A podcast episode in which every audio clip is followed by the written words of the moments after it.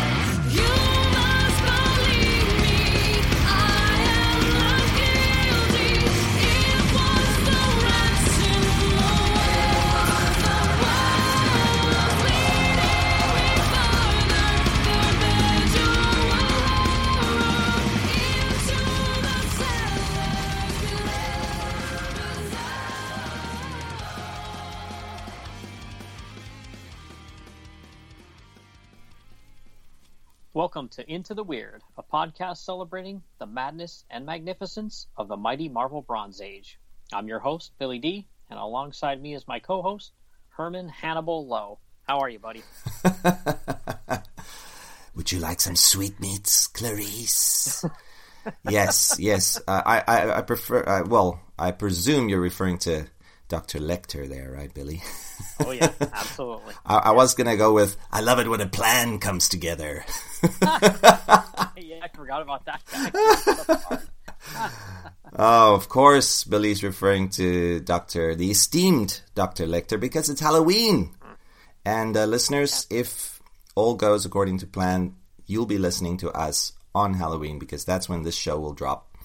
That's right we recently had a show, right, Billy, which was our Halloween special. Mm-hmm. But hey, since we're yep. generous and since we sort of haven't put out a show in ages, um, other than the previous one that I just mentioned, we're releasing another bonus Halloween episode because just just so much content and so many things you and I want to talk about, isn't that right?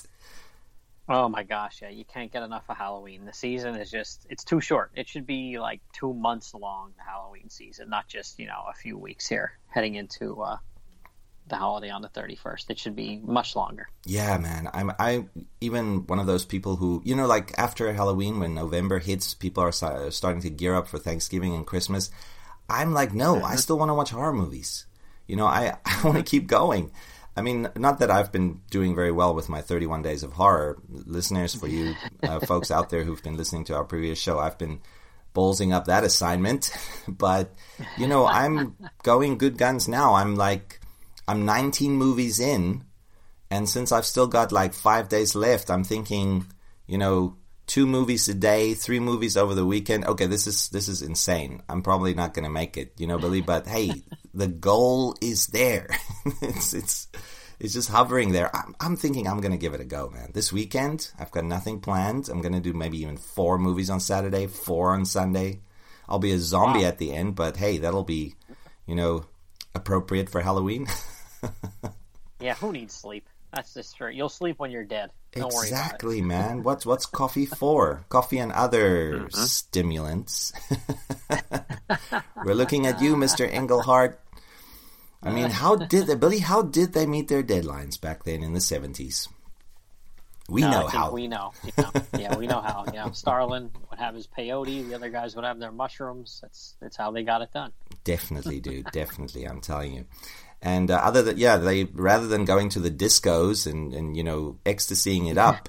I don't know if they even had ecstasy back then. They were more like, oh, stay at home. You know, like let's get this done in this this drug induced haze of creativity. You know, they were Alan Mooring it up, even though Alan Moore wasn't a thing back then. LSD. That's what they were doing. Yeah, they were getting. Yeah, they were getting some speed. yeah, man, they were getting all the things they needed to get give us the wonderful comics that we so love and we're happy they did mm. it. Thank you. of course, some people didn't need it. You know, Mr. Gerber. No, no, no, no, no, no. Yeah, some people are just naturally high. That's that's okay. okay, so um, uh, listeners, as we mentioned, our uh, bonus special is here. We're discussing two comics again. That's our normal the normal way we roll, right, Billy? Um, I'm going to let mm. you introduce these issues. Um, they don't really have a theme other than you know horror uh, but yeah. um, you know they're not part of our normal Doctor Strange discussions. But there's one that definitely you know links more to the Marvel weird wacky universe than the other. The first one I'd say is more straightforward horror. You know, full on 100% balls to the wall horror. But the second one is more in line with our weird into the you know weird wacky discussion. So, Billy, what are these two issues that we'll be talking about? Okay, so the first one is Giant Size Dracula number four, and this is, uh, you know, it's in some ways it's a typical, you know, Dracula comic book, and in other ways it's a, a big departure from a typical Dracula book. But we'll we'll get into that more uh, in a few minutes. But like you said, the second comic we're going to be talking about is more in line with Into the Weird because it's got a horror character, but it's also got a superhero character and a ridiculous uh, villain, and then uh, you know it's got uh, our old buddy uh, Jack Russell, Werewolf by Night. So Werewolf by Night forty two. Yeah. Uh, late seventies there, and it's got a special appearance of a uh, superhero. So yeah, that's that's where we're heading this episode. that's right. This is a momentous occasion because we've never talked Tomb of Dracula on Into the Weird, and we've never talked Werewolf by Night, and now we're doing both, right, Billy? So um, uh-huh. And it's all obviously out of order. We're discussing, you know, we're not going chronologically. We've talked where well, we've talked uh, Tomb of Dracula and Long Box of Darkness before, but you know, uh, uh-huh. being our favorite comic, you know, book of the seventies, at least my favorite horror comic uh-huh. book of the seventies, I'd probably oh, yeah. put it, you know, on par with Swamp Thing, but you know, because it was so much more successful than Swamp Thing, I think there's more to read uh, you know, so I would say Tomb of Dracula is definitely my favorite. What about you, Billy? We'll be back after a quick break. Ever wish you could sip cocktails and discuss great books with your friends while hanging out in a rundown piano bar? Here on the Literary Guise podcast, that's what we do.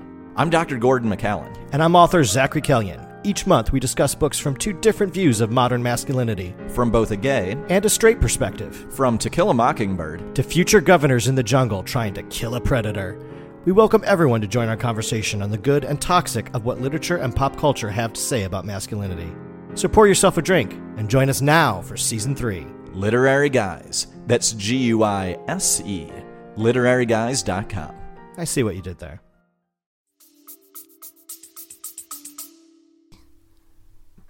Yeah, for sure. And I mean the regular series, you know, we've sung the praises of Marv Wolfman and Gene Colan many times. You know, people know Gene's my favorite artist. You know, he's you know your favorite Marvel artist, and you know horror stuff. He's right up there for you as well. But of course, the yeah. giant size issues, you know, they they did a little bit different. They actually brought in you know different creators uh, for these stories, and they didn't always fall in line with you know chronologically maybe what was going on in the book at that exact time. So they kind of stand on their own a little bit, but they're still you know wacky, insane. The the creators got the voice of Dracula, you know, spot on compared to the regular ongoing. You know, so that's that's something to praise them about. Yeah, that's right. That's a good point. There, you know, other people must have been clamoring to write the Count because this was in the the height of his fame at Marvel, at least, and, and among Marvel readers and comic readers of all kinds. So you know, um, he was a property that they could expand on, right, Billy? So um, since Marv and Gene were already overworked, you know, with their uh, their um, stint on the regular series, they gave it to some other guys, and they did a really good job. I can't think of any giant-sized Dracula issue that I did not like. You know, uh, even though it was not done by our favorite creator team, um, all of it was good, and it sort of, uh, like you say, it doesn't seamlessly fit into the Dracula timeline, but it's almost a, a what if. you know, like Yeah. what if Dracula was in you know uh, 1930s depression era America, rural rural farm belt America? What if he was traipsing around there then? oh man, it's Yeah. insane. But he he was. I mean, of course they they made this to be a part of the Dracula um, you know, history before you know Dracula's obviously awakened by you know his uh, descendant Frank Drake in the regular series. There there were adventures that Dracula had. He wasn't just asleep uh, from uh, the 1900s onwards, right? After he was staked, uh, you know, in this in the novel. Uh, that's not the way it happened in the Marvel universe. So yeah, I mean they they kind of had some freedom to play with the character because he's he's occupied such vast amounts of time. You know, 500 years. Um, Yeah. You know, they could even do a story of him when when he was, um, you know, still uh, Vlad the Impaler. They could have done that too. Yeah, And sometimes they do do that in, um, you know, They did, the yeah. Dracula um, black and white magazine. You know, Dracula Lives. So yeah, yeah. There's some pretty good stories in there. If you- Yeah. people want to check them out. I have the Omnibus uh, Volume Three. I Oh, yeah. think, if I'm not mistaken, that has the Dracula Lives magazines and the Tomb of Dracula magazines. It does. in there, and it's yeah, it's crazy good material. Crazy good, and It- all again, all different creators. Sometimes Marv and Gene. Sometimes, uh, you know, uh, an artist even like uh, John Buscema. I think there's some work Yeah. in there. There's all sorts of different creators, but all top-notch guys too. So there's never, you know, crazy. There's a crazy Steve Ditko story. So yes. Oh, we got to like do that one. We got to do that one. Probably yeah, for long box, or we could do that for magazines and monsters, Billy. because Something, yeah. That story is like a really. That story is a head trip, man. That story's crazy. It's insane, man. Ditko again, one of the guys who didn't need any stimulants, you know, any hallucinogens. He's like Kirby, you know. He he has it just it's in his blood. so Yeah, it was Yeah. all in his brain. yeah. So you know, giant size Dracula, uh, number four, one of our favorites, right, Billy? Uh, First, before we get into yeah. it, I want the listeners to to know a little bit about our history with this particular issue. I'm gonna let you go 1st When did you pick it up, and when did you fall in love with this issue? Because I know it's our favorite, one of our favorites. Yeah, I mean, you and I were talking off mic a little bit, and um, I was a little um, blown away to find out that this was the first giant size that we both uh, had acquired years ago. And for a long time, all I had was this giant size, and then the only regular uh, series issue I had that wasn't like a reprint was 25. Those were my first two, you know, of Dracula books. Uh, like I said, that weren't a reprint. You know, that's Mm, uh, mm. one that's a favorite of yours as well because of Hannibal the uh, first appearance in that one. Yeah. Yep. oh, I shouldn't have given that away. Sorry, listeners. but whatever. Another Hannibal. Yeah, and then I got. Ooh, another Hannibal, Billy. Uh-huh. You could have been Uh-huh, referring to me, yep. uh, Hannibal King.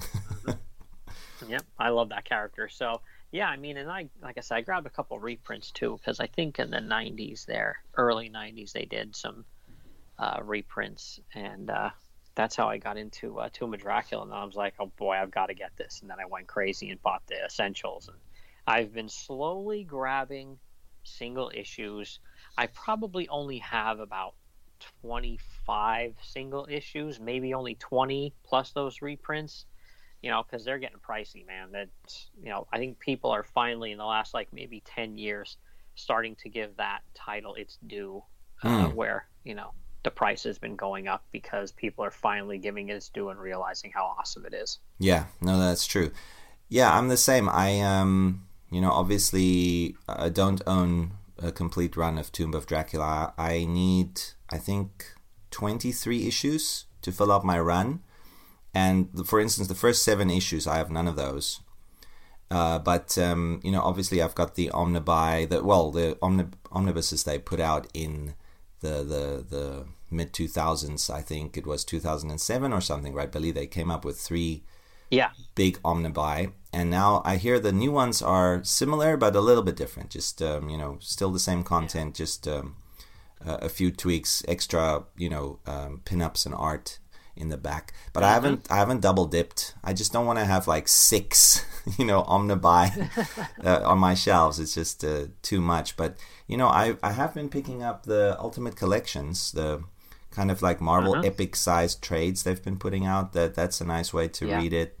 They they you know had an um, uh, earlier go at printing it in trade, but they you know after volume three they sort of uh, when they realized they were going to do epic collections and so forth, they stopped doing that. But you know yeah, you can that find pissed me off. yeah, it did, man. We were collecting it what up to trade number three, and then suddenly nothing. Yeah, So I, I like those trades though, very well bound, and you know the the art's great, but uh, you know the the recolored art, I should say. But um, my favorite way of reading Tomb of Dracula since the early two thousands have always been the essentials, because I love Colan's art in black and white. So I've got the the four essential volumes. I think. Right, Billy. You also have some of them. The first three reprints the the series proper as well as the giant sized issues, but the fourth one sort of reprints the the uh, magazine, you know, uh, Dracula Lives issues and all the miscellaneous appearances, and and that was amazing. You know, um, Yeah. no no Monte- Montesi formula, but you know you can get that in a trade. For me, Yeah. it should. I mean, if I if I had to pick my ideal Tomb of Dracula third omnibuy omnibus, I should say, I would pick the one that they included. You know, all the Dracula lives, all the giant sized ones, all the magazines. I mean, and then obviously the Montesi formula storyline from Doctor Strange. yeah. Even throw in those uh, issues he did. He made appearances in the uh, In the X Men series yeah. too. Yes. yeah, that was a blast. Oh man, I love those. Love those issues. Yeah, they should have put that in. Yeah, um, because oh, well, well, they they might in the future. We never know. I mean, it gets reprinted every ten years or so in a in a different format. Yeah. So we'll see what happens in the future. But definitely, yeah, things have been getting more expensive. You're right, Billy. This issue, though, mm-hmm. I can't remember exactly when and where I was when I picked it up. You know, but I I had it since the the early '80s or the mid '80s, I should say. It was just sitting mm-hmm. on a spinner rack somewhere.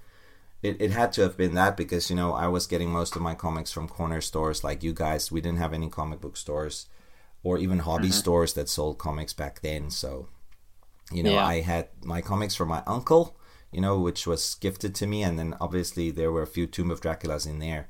But then I started to buy Tomb of Dracula because you know I found them on the shelves.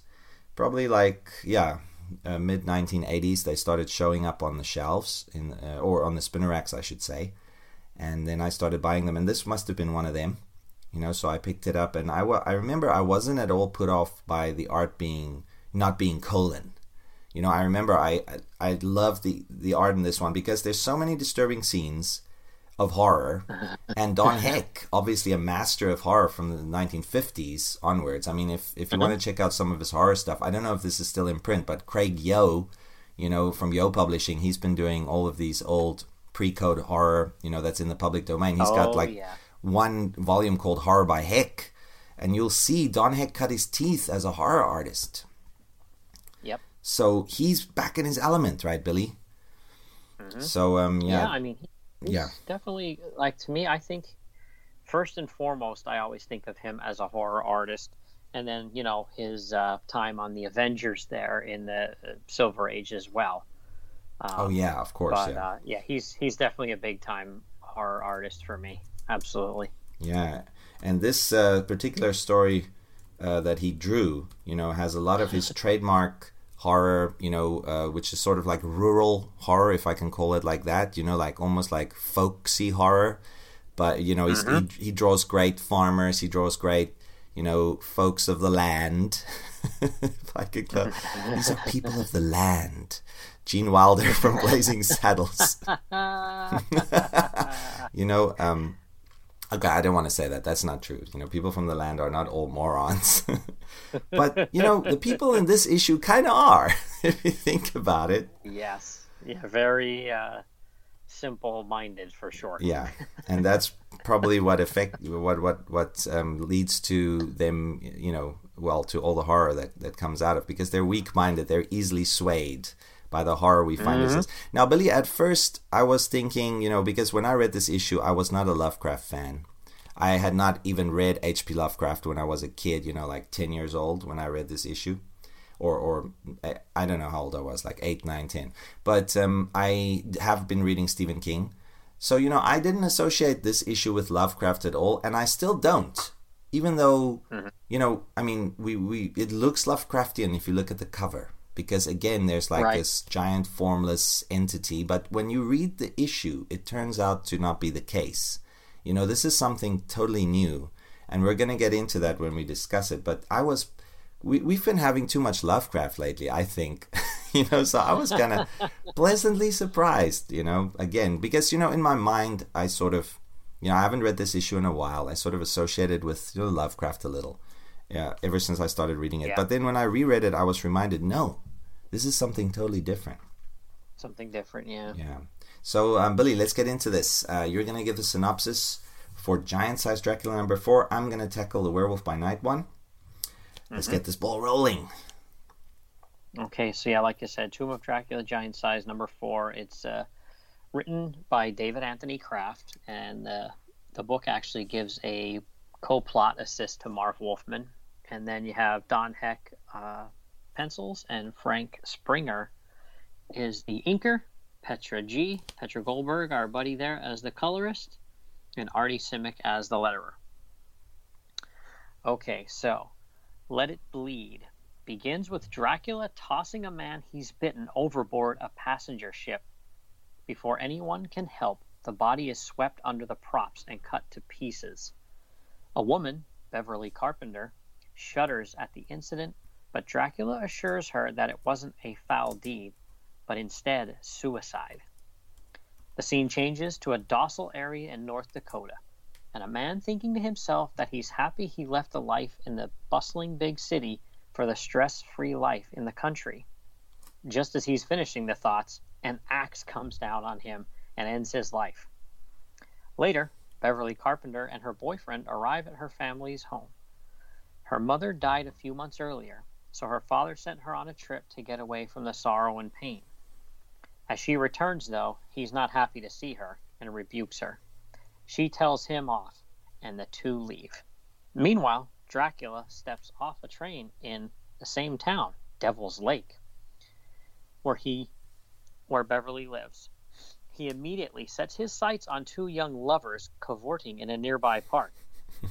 the man is a coward and runs away at the sight of Dracula and leaves his girlfriend behind to be drained of blood by the count. That same night, Dracula bumps into Beverly and her boyfriend, and she invites Mr. Drake to stay at her father's house. The three then depart, but her father has gone to the local church for help. He confesses to the priest that he's had murderous urges and not only killed animals, but people as well. The priest is then overcome by one of these urges himself and attacks Paul. But Paul manages to fight him off and get away. Dracula then excuses himself from the living room where Beverly and her boyfriend are and immediately turns into bat form once outside. He can feel a malevolent presence and seeks it out. He makes his way to a monolithic stone that is the size of a small mountain. He descends inside and finds a cult and a giant, pulsating, sentient heart. okay, Hermans, that's where I'll leave off so we can uh, do our thing here. yeah, yeah, yeah, yeah, yeah. Great, Billy. Great. We don't want to give too much away. All right. So, um, my thoughts first. Okay. Uh, the cover, amazing, by the way. You know, I I was a little bit confused by the cover, Billy. Like I say, I, I used to always associate this with Lovecraft in you know, once I encountered Lovecraft because the the arteries of the heart seem to be wrapped around this girl and Dracula's trying to pull her free from this heart's clutches. You know, and Yeah. um but you know, on on reflection, obviously this doesn't happen in the issue, but it, the cover could be more like, you know, she's been absorbed by the heart and he's trying to, you know, rip her out of it. So, you know, it's Yeah. got nothing to do with Lovecraft actually, but because there's a tentacle, which isn't a tentacle, it's an artery. I sort of, for some reason in my mind, sort of, after I read it the first time as a kid and then reread it much later after I became a Lovecraft mark, I sort of associated this this issue with that, but it's not. Um, fantastic issue. There's so many scenes that stuck in my young mind from the very first scene of Dracula throwing this victim of his off the the, the cruise ship, and this the expression that Heck puts on this guy's face, and the very clearly, you know, um, drawn or uh, penciled two, you know, holes in the guy's neck. You Bite know that marks, that's yeah. bleeding, and then him falling into the the the ocean. And I think this was one of the very first times as a kid reading something that I think my dad or somebody or uh, an older cousin explained this to me. Uh, you know, when you fall into the water off off a cruise ship, you're gonna get sucked into the propeller. You know, Oh, yeah. so it's not always like, oh, I'm jumping off this cruise ship. No, no, no, no, no. That's not the way it happens. You know, if it's if it's moving at a steady pace, and you don't swim fast, you know, if if you hit the water, if, if you even survive that, you know, if you don't start swimming right away, you're gonna get sucked in. you know, so it happens in this issue. And uh, you know, th- this girl Beverly, she witnesses it, and all the passengers, in fact, witnesses it happening. So very gruesome. And then Billy, another scene that stuck in my mind is obviously the the, the numerous instances of just just normal people start you know for for no reason just start killing people. You know, you've got this Right. Anton Nyborg guy on the farm. He used to be a screenwriter for Hollywood or something. Where did you get that from, Mr. Kraft?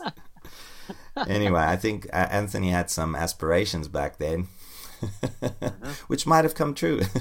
but um, you know, he gets murdered by by you know it turns out to be Beverly's father mur- murdering him.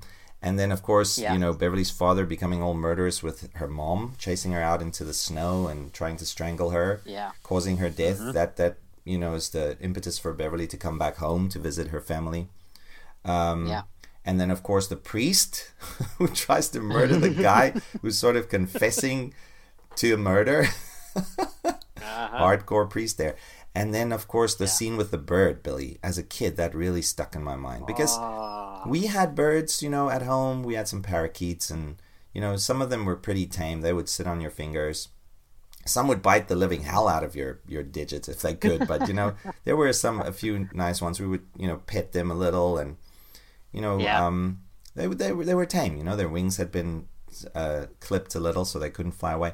And you know, the fact Right. that this little innocent little soft creature is being held in the hand of this this rough farmer and just like crushing it.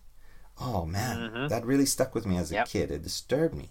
So lots of Yeah, inst- it's, it's very jarring. lots of horror panels in this this comic book, and then of course the story uh, makes almost no sense because what it is, it's it's the the ancient spirit of a of a Sioux Indian shaman d- committing centuries long protracted suicide.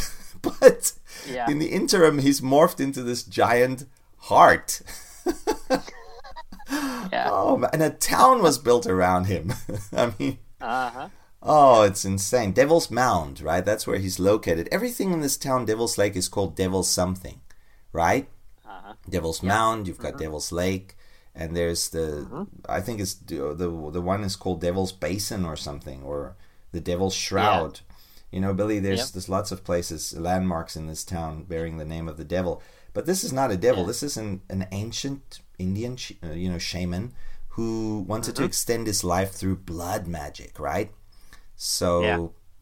you know he he did but he morphed because of that that that black magic he was using he morphed into this giant Mm-hmm. living pulsating heart and he felt uh, for some reason i mean this is just what dracula absorbs from this guy's mind you know because that's that's sort of like a huge plot hole in this story billy. We'll get to that in uh, when we talk about that. But dracula's privy to this information at the end just by being near this thing.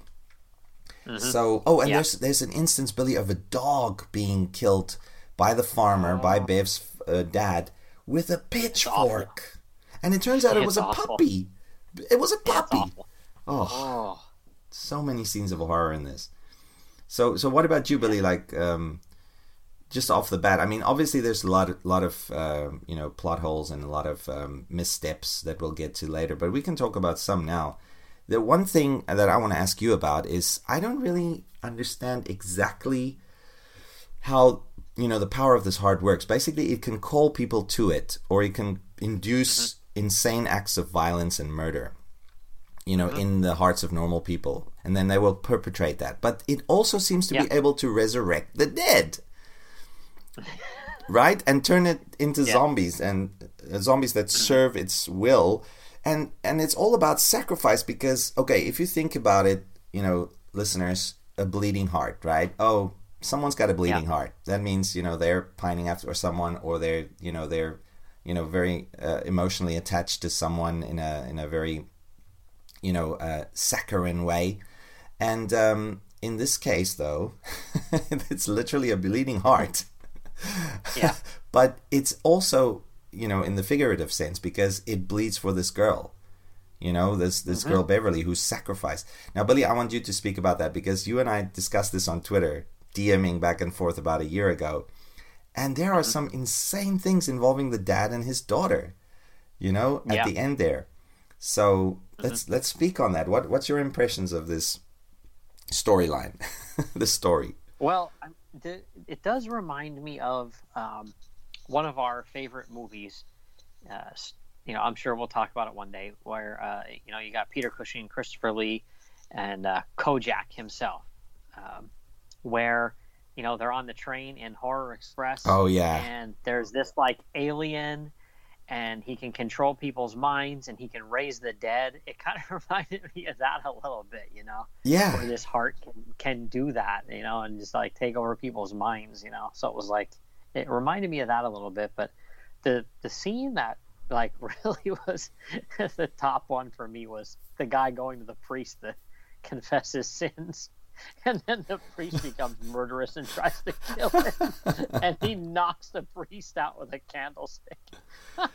yeah, and that was my favorite part. you know um, that you know his wife knocked him out with a lampshade. You know earlier, so Yeah. well not earlier, a lot, uh, you know, uh, quite a while back when In he tried to murder her. Yeah, so. Yeah. Lo- lots of candlesticks on heads here, lots of lampshades, you know, lots of um, you know salt. I thought at first, you know, it, uh, in the in the house it was a salt shaker or something that she knocked him out with. Uh, yeah, this candlestick man. Uh, now, anybody who's gone to church and actually seen these ornate, you know, candle holders, candlesticks, Yeah. they are heavy.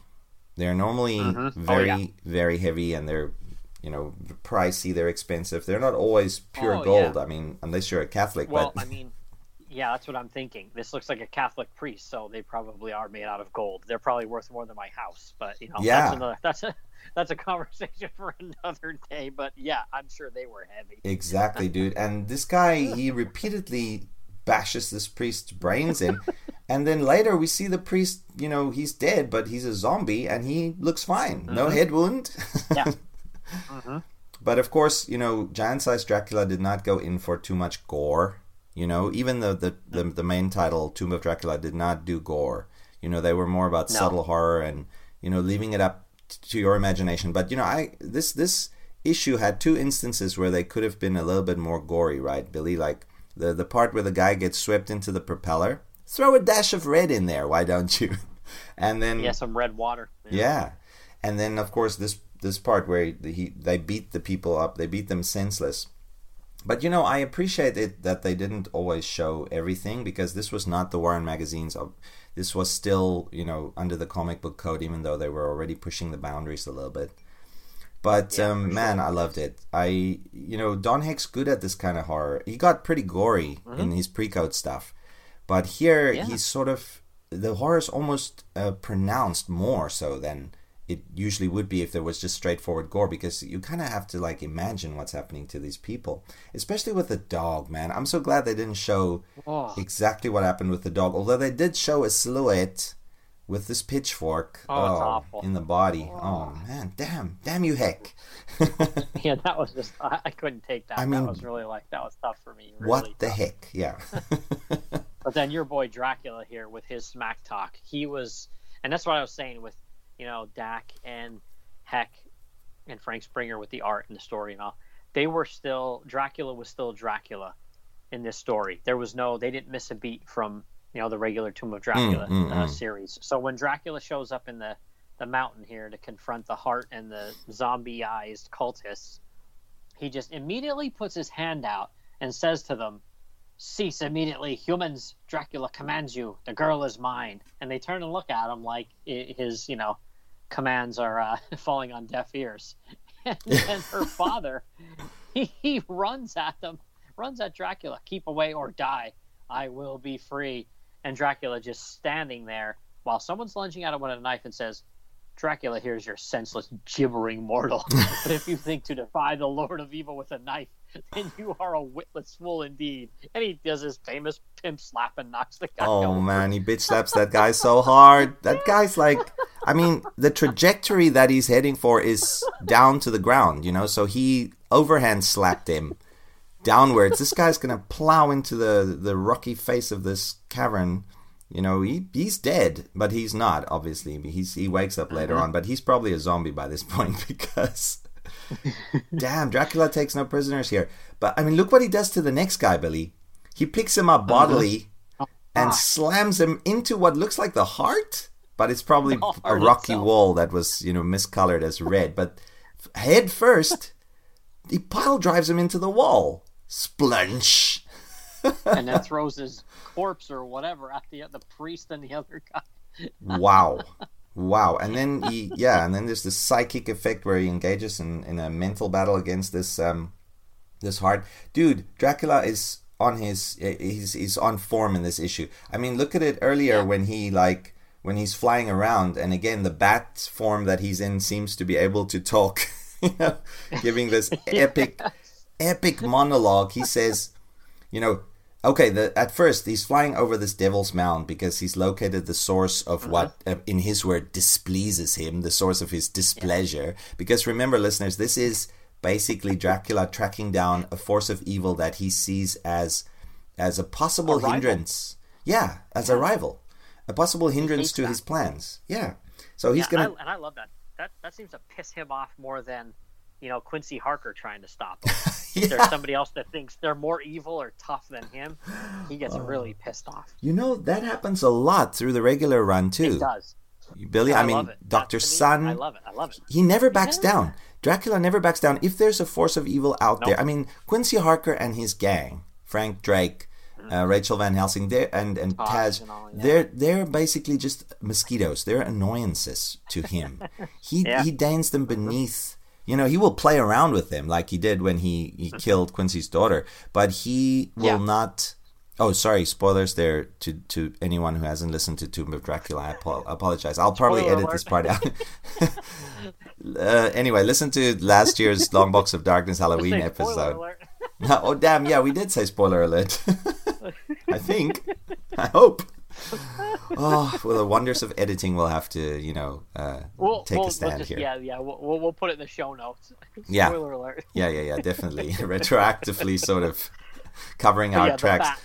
The bat, the bat talking. Once Oh. again, Dracula triumphs over foolish opposition, and now the fated confrontation shall be deferred no longer. And this is a bat yelling this. Yeah, you know, like I, I don't know what exactly ha- happens here, but as we know, Dracula, right, Billy, in the Marvel universe, Dracula, he seems to be mm-hmm. able to control the weather. You know, he has some mm-hmm. control over the weather. He can bring Yeah. down lightning Yeah. strikes. He's done that numerous times. Mm-hmm. And um, it seems that this Devil's Mound, this heart that's located, this evil pulsating giant heart, it, it located in this mound, it seems to be able to control weather as well because it sort of tries Yeah. to to uh, shoo away the little bat, which is Dracula, by you, you know creating this bad weather. And then Dracula, like he sees this as a challenge now. He says, like, such an onslaught of the elements cannot repel the master of night. And then, it, for suddenly, some reason, the storm disappears in one section. And, and then it must have been Dracula because he says, once again, Dracula triumphs over foolish opposition. The, the, line that you quoted, right, Billy? So, Uh-huh. what does Yeah. that mean? Did he exert his own will on the storm? I think he did. I, I think so. And then later, when he's in the cave there and it's mentally attacking him, and he says, you know, that it didn't work. You can tell it's bothering him and hurting him. You know, there's panels there where there's like, you know, he's grabbing his head and stuff like that. But eventually, he, you know, overcomes that because he's, I guess, a, a bigger badass than Yeah. the heart. Well, there's one part that he that sort of um, you know gives him pause. He can't seem to penetrate the psychic barrier that surrounds the heart, and Beverly, Yeah. the girl that was kidnapped by her dad, and these other zombies that were either killed by her dad or you know were just normal zombies or normally uh, hypnotized folk Mentally mentally controlled, yeah. controlled. They kidnap Beverly because they want to sacrifice her to this heart. And as it turns out, I mentioned this earlier, Billy, it's actually the heart trying to commit suicide because the sacrifice of Beverly would be the final linchpin in its uh, centuries long suicide where it's been killing people. Now, this is the part I don't understand. We'll get to that. But basically, Yeah, it's it's been it's been killing the innocent or something so that it can get to the point where it will lit, the heart will literally burst. So so that's where it gets to the whole bleeding heart thing. Every time it kills someone, the sadness of the death of the murder, you know, sort of causes the heart to rupture and bleed, which is you know, the bleeding heart. But I I didn't quite completely, you know, they, they didn't sell me on that idea enough. Right. You know what I mean, Billy? But Dracula can't Yeah. penetrate this barrier. You know, that's why he's he's almost Mm-hmm. but then, you know, he's almost helpless to do anything up until the last moment because um Yeah. you know, this guy that he's just pimp slapped like you said, yeah, the the dad, he brandishes the knife and tries to then kill Beverly. Now, you'd think that this was the dad trying to sacri- to to end his daughter's torment, you know, to avoid Yeah. her being given to this heart. No, this is the heart firmly in control trying to kill this girl so that it can finally die. You know, the heart. So Dracula just goes insane. He goes crazy. He rips into these guys. I mean, look what he does to the priest and this this Nyborg guy, Billy in the next panel. It's it's like he swings them around. you know, like battering them. He must have like used them as like bludgeons or slingshots or something.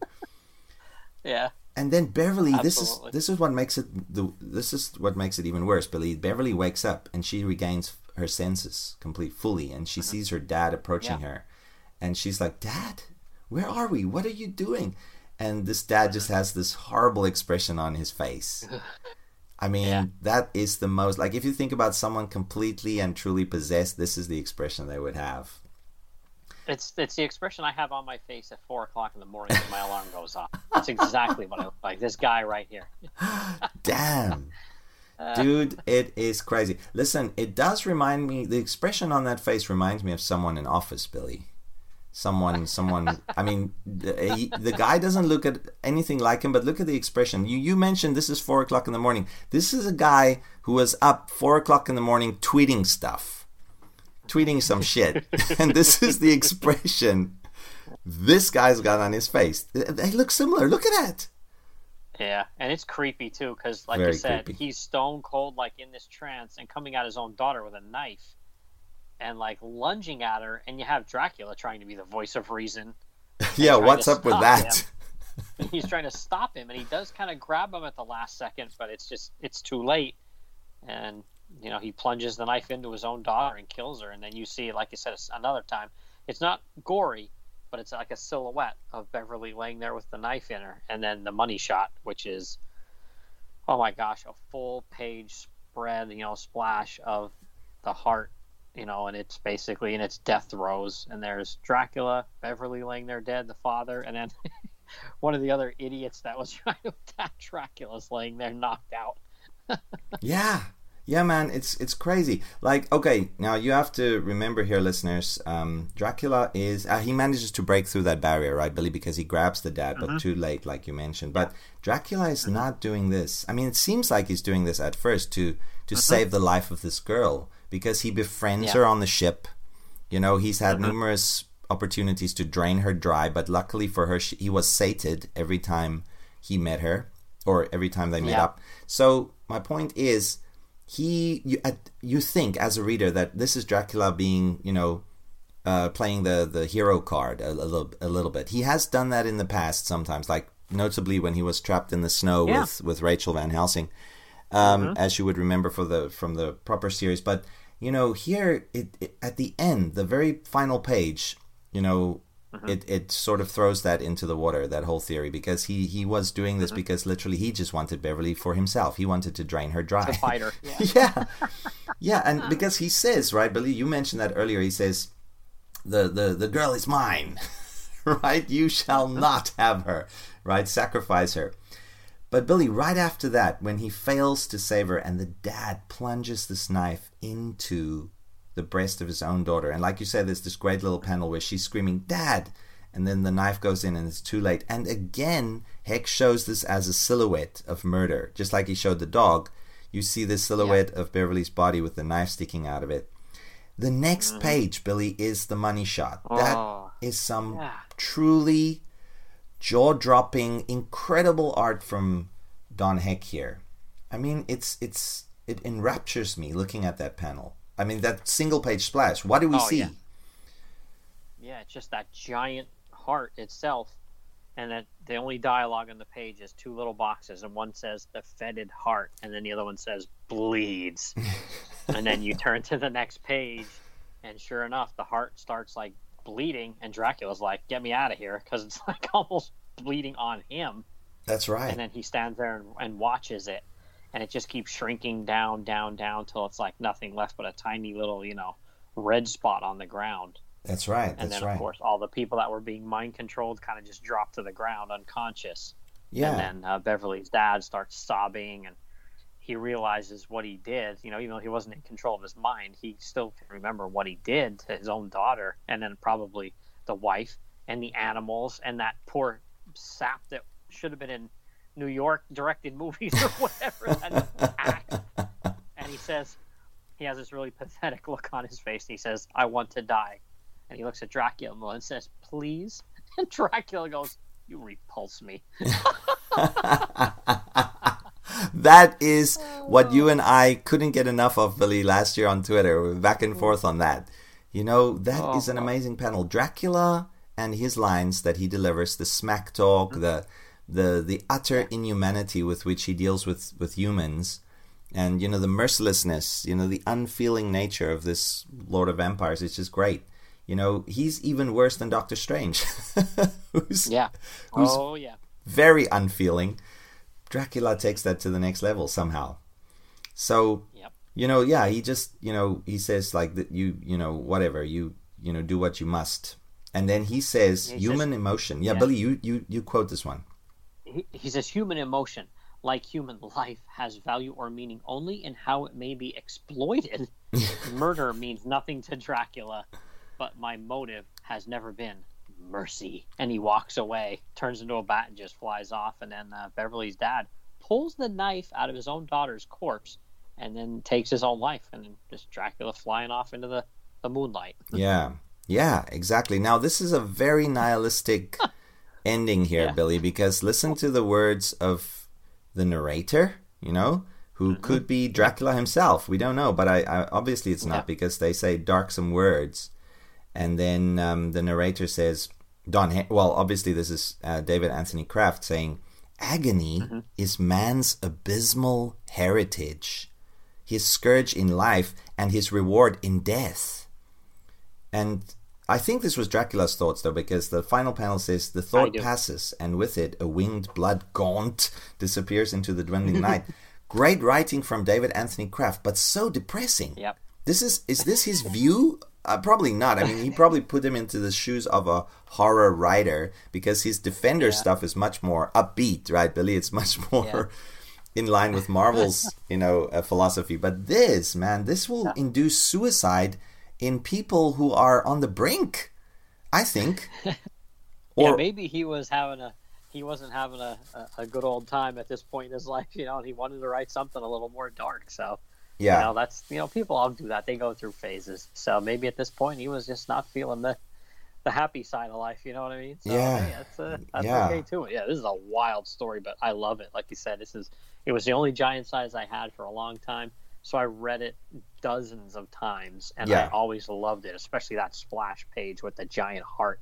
Uh, Yeah. that just blew me away when I was younger. Yeah. Loved it. That's right. Two thoughts, Billy. Um, one thing I liked is the the, the, the, the page just before the final page, uh, where it seems that Dracula was meant to bear witness to to this pulsating heart's story and the end of its hor- you know uh, horrible life, because um, I don't know if the heart planned it that way, but you know for I think for the heart it's it's sort of uh, bittersweet because it seems that at the moment of death it sort of imparts its history and thoughts directly into Dracula's mind. You know, as it dies, it, it shrinks into this small little blood clot, right, and then just disappears. So this this giant heart suddenly, you know, just um, pulls in into itself like a you know like a singularity or something, and then Dracula is privy to its thoughts, and that's where we learn that this heart, the origin of this heart, is it was a Sioux shaman who used blood magic to extend his life to become immortal, but that you know the evil of it morphed him into this giant pulsating life form.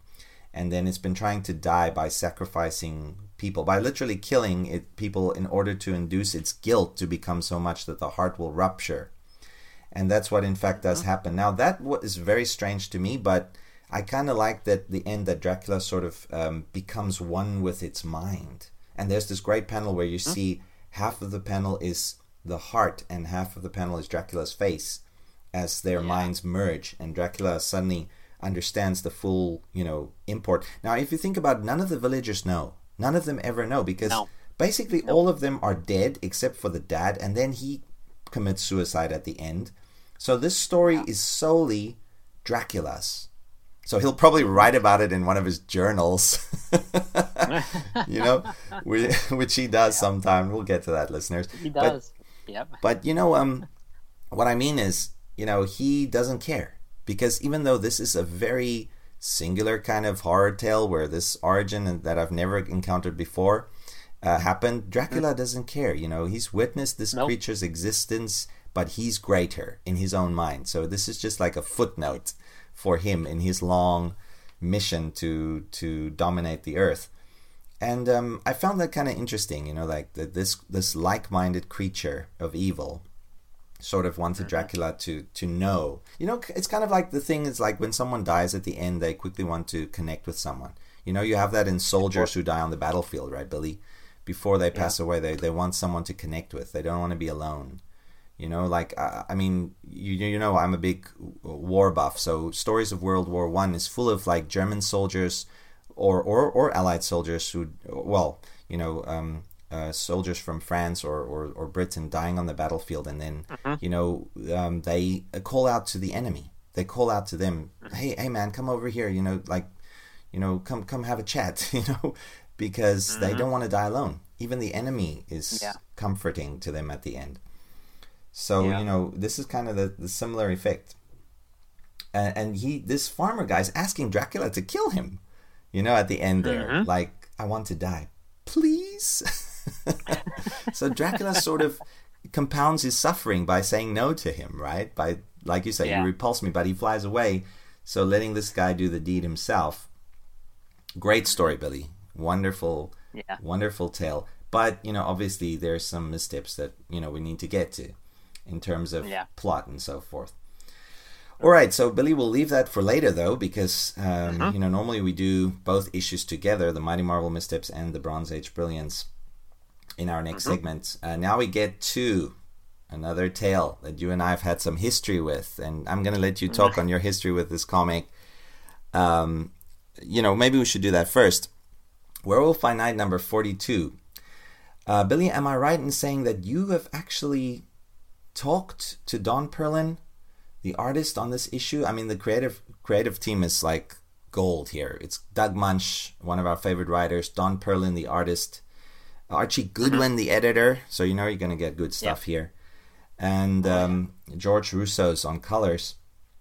I wanted to ask you. I mean, you've got a story associated with this issue. You used to be a more. I mean, now you you still blog, but you used to have a lot of blogs in the past. We're talking about maybe, maybe five or ten years ago, where you used to interview creators.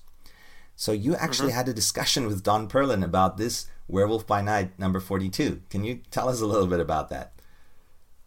Yeah. So um, one of the things I did, you know, when I first got on social media, uh, different outlets, was look up uh, comic book creators, you know, from Bronze, Silver Age, you know, whoever was still around. And he was a guy that was still around, and you know, he still is to this day.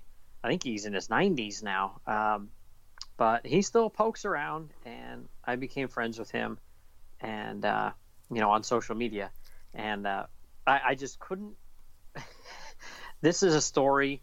You know, we're going to talk about 42, and then you know down the road we're going to talk about the uh, the next issue as well because they tie together, and uh, it's like almost like a two-parter, and they're just absolutely crazy. And what I did was I took one of the funniest panels and put it on social media, and then tagged him in it, and he responded almost immediately, uh, and had a good laugh about it. We both laughed about it and talked about it. You know, and, um, it was just this book, you know, you and I will get into it. That it's just the the Doug Moench and Don Perlin. I, I wouldn't say they took the book in a completely different direction, but they definitely did change it. You know, it, it definitely became a little more lighthearted when they took over compared to the previous uh, creators because it was really a horror, uh, straight up horror book Yeah. until they took over. And then once they took over, it got a little more, you know, superhero ish. And then, of course, you know, with the book, you know, it's it's it ends an issue after this one, so it was, you know, not doing so great numbers wise. So they start pulling out all the stops and you know Guest in stars and appearances, stuff yeah. like that. Yeah, to try to help it, which is you know, it's it's what you got to do to try to keep something going. But uh, it, it gets so zany here at the end, you know. But that was great having that uh, conversation with him. He's really nice guy. Yeah, yeah. You know, um, uh, it's funny. This is early days for for Doug Moench. Uh, of course, Perlin could draw anything. He's known as a superhero artist, but you know he can draw some horror as well. Whenever he, they ask him to to fill in, or or he needs to to fill in on one of these books, but. You know, Moench, uh, he became a much darker writer later on when he started do, to do Moon Knight and Master of Kung Fu. Now, of course, Moon Knight de- debuted in the pages of Werewolf by Night, um, and he was the one of the Werewolf by Night's enemies. You know, like a werewolf hunter. Yeah, But um, uh, so you know, even then, Moon Knight was written in a lighthearted uh, way, not always very lighthearted, but you know, nothing like the Moon Knight we got when Sienkiewicz and Moench uh, got their Oh, Moon Knight yeah, no. series rolling. I mean, that's oh my god, Billy, we still have to do that. That That's that is hardcore. not in line with Into the Weird. I'd say that is more Long Box of Darkness, magazines and monsters territory because damn. But my point is, Moench started off as a reg- as just a normal Marvel writer. Even he was even great back then, but like you say, very lighthearted, unlike his later stuff. And um, you know, they took it from a horror title to a more superhero title, like you say, because of sales, but also you know because you know um, I think they saw something in the character that needed to be preserved. It didn't work because two issues after this issue, it, the the series ended. But I think they, they like you say they tried they they tried different ways of keeping the title going. Now I Yeah. I for one am I've never actually I, I've I've loved Werewolf by Night. I'm, I love Mike Ploog, you know. But once Mike Ploog left the book, I sort of I was a little bit upset, and um, you know, sometimes you get upset, you stop buying stuff and st- stop trying to pick stuff up. So for me, for the longest time, Billy, I was only collecting the Ploog issues that I could find, and then later I tried to fill up the run, but I just uh, you know. I, I gave up and I just started buying the Werewolf by, by Night collections. And I bought the Omnibus, Yeah. which came out like a couple of years ago already, and that has everything of the Bronze Age Werewolf by Night in it. And um, you know, so I was reading it then, and I gave up trying to collect the series. So I actually don't own this issue. You know, I never owned this issue, even when I was a kid. This is like something I I read maybe ten years ago or something. You know, when I got the, um, you know, The omnibus. the omnibus, or not ten, like eight years ago. I don't even know if the omnibus. Yeah, it was eight years ago or something. The omnibus was fairly Yeah, recent. that- I think that's only like maybe about five years ago. Oh, okay, out. okay. Then I'm completely, Yeah. you know, off of off my rocker here because, but it, I, I I read this story fairly recently. You know, for an old guy like myself, you know, going on 45, I'm this story is definitely, uh, you know, I don't associate it with my childhood at all. You know, so it, it was a, a pleasant surprise because it features one of the horror characters in a situation that's completely not horror at all. Even though there are sort of horrific implications at the end there with what the villain is doing, it's still not horror. you know what I mean, Billy? No, no. And I like to see some of the Marvel because Marvel's known for that. You know, they take Dracula, they put them in the X Men. You know, they have the mm-hmm. Frankenstein monster. You know, meeting up with Ben Grimm, Grimm, or a version of the Frank Frankenstein monster at least. You know, meeting up with Ben mm-hmm. Grimm in in John Byrne's Fantastic Four. I like that they do that sometimes. And um, you know, in this case, it's a perfect synergy. you know, of superhero Yeah. meets horror character. Oh, yeah. So we'll talk more of that about that as we discuss the the issue, though. Um, let me just call up my notes here, Billy. I'm going to give the listeners some of the details. Of course, this is like I said at the very end of the run. Werewolf by Night was going very strong. They're almost on par with Tomb of Dracula, which reached 70 issues. Werewolf by Night only reached 44, but the character was very very popular. I mean, far outdistancing uh, Frankenstein. You know, the Monster of Frankenstein series that Marvel was publishing at the time, uh, or or just before this, and um, you know, uh, I I see, I would say this is the second most successful horror title that they had going, right, Billy? Would you would you argue Yeah. that or? Oh yeah, yeah. I mean, Yeah, Man I would, Thing. I would agree. Man Thing, I mean, was successful, but it it it uh, you know didn't last. The first volume didn't last too long. The second volume did. I mean, if you put it all together, volume one and two, Man Thing could be seen as more successful. But Man Thing, not always horror. You know what I mean, Billy? No. The first Yeah. couple of dozen of issues of Werewolf by Night was firmly trying to to keep it in the horror genre. You know, Oh yeah. so, um, uh, to give you some uh, more info on this comic, this was uh, written, of course, by Doug Moench, art by John, Don Perlin, inked by Don Perlin as well, colorist George Roussos, the editor in chief Archie Goodwin, and the cover artist Billy, one of my favorites. I don't know, I've, I've never actually talked to you about this guy, Dave Cockrum. Oh yeah. Of course, you must like him. Who doesn't like Dave Cockrum? X Men artist, but of course, Oh, before yeah. that, Legion of Superheroes, which was one of my favorites in the 70s. Um, um, great, great artist. Not known for his horror, but there were some issues that he drew of X Men that could be seen as uh, decidedly, you know, in the horror vein. You know, he had Oh that yeah, for sure. that issue where Charles and uh, this was in his later, you know, after John Byrne left and Cockrum came back. He had this issue where Charles and Magneto's origin was told, you know, where they first met, and it was this horrific Nazi, you know, Baron uh, Strucker, you know, debacle. And there, there were Yeah. scenes of horror in that because Charles goes into the mind of a Holocaust victim and he sees these horrific images. So Cockrum can draw horror. That's my point. So oh yeah, he he's a talented enough guy. He can draw any genre, but yeah, obviously most noted for superhero stuff, and rightly so. I mean his his X Men is off the wall, especially that first run. Oh my god, his character designs, Billy. I mean, Yeah, most of crazy. those uh, X Men, you know, Volume Two characters were designed for the Legion. Of course, people know this, but um, you know, Cockrum created them, basically the designs, and then of course they were fleshed out by by um, you know the editor Roy Thomas at the time, and also of course Chris Claremont. But the initial designs, the initial concept was all Cockrum. So Yeah. amazing, amazing creator. Um, Sometimes I feel he's underappreciated because he was overshadowed by guys like John Byrne. And uh, now this is blasphemy, but I actually prefer Cockrum's X Men to Byrne's X Men. this is Yeah, blasphemy, as but well. you too.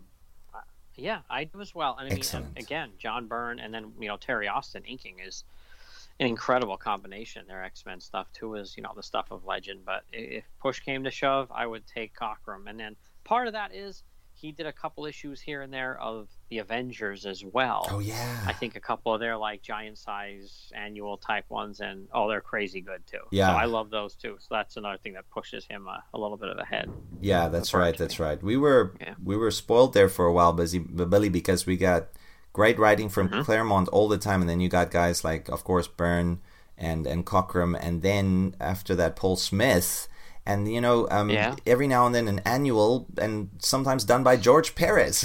you know, so.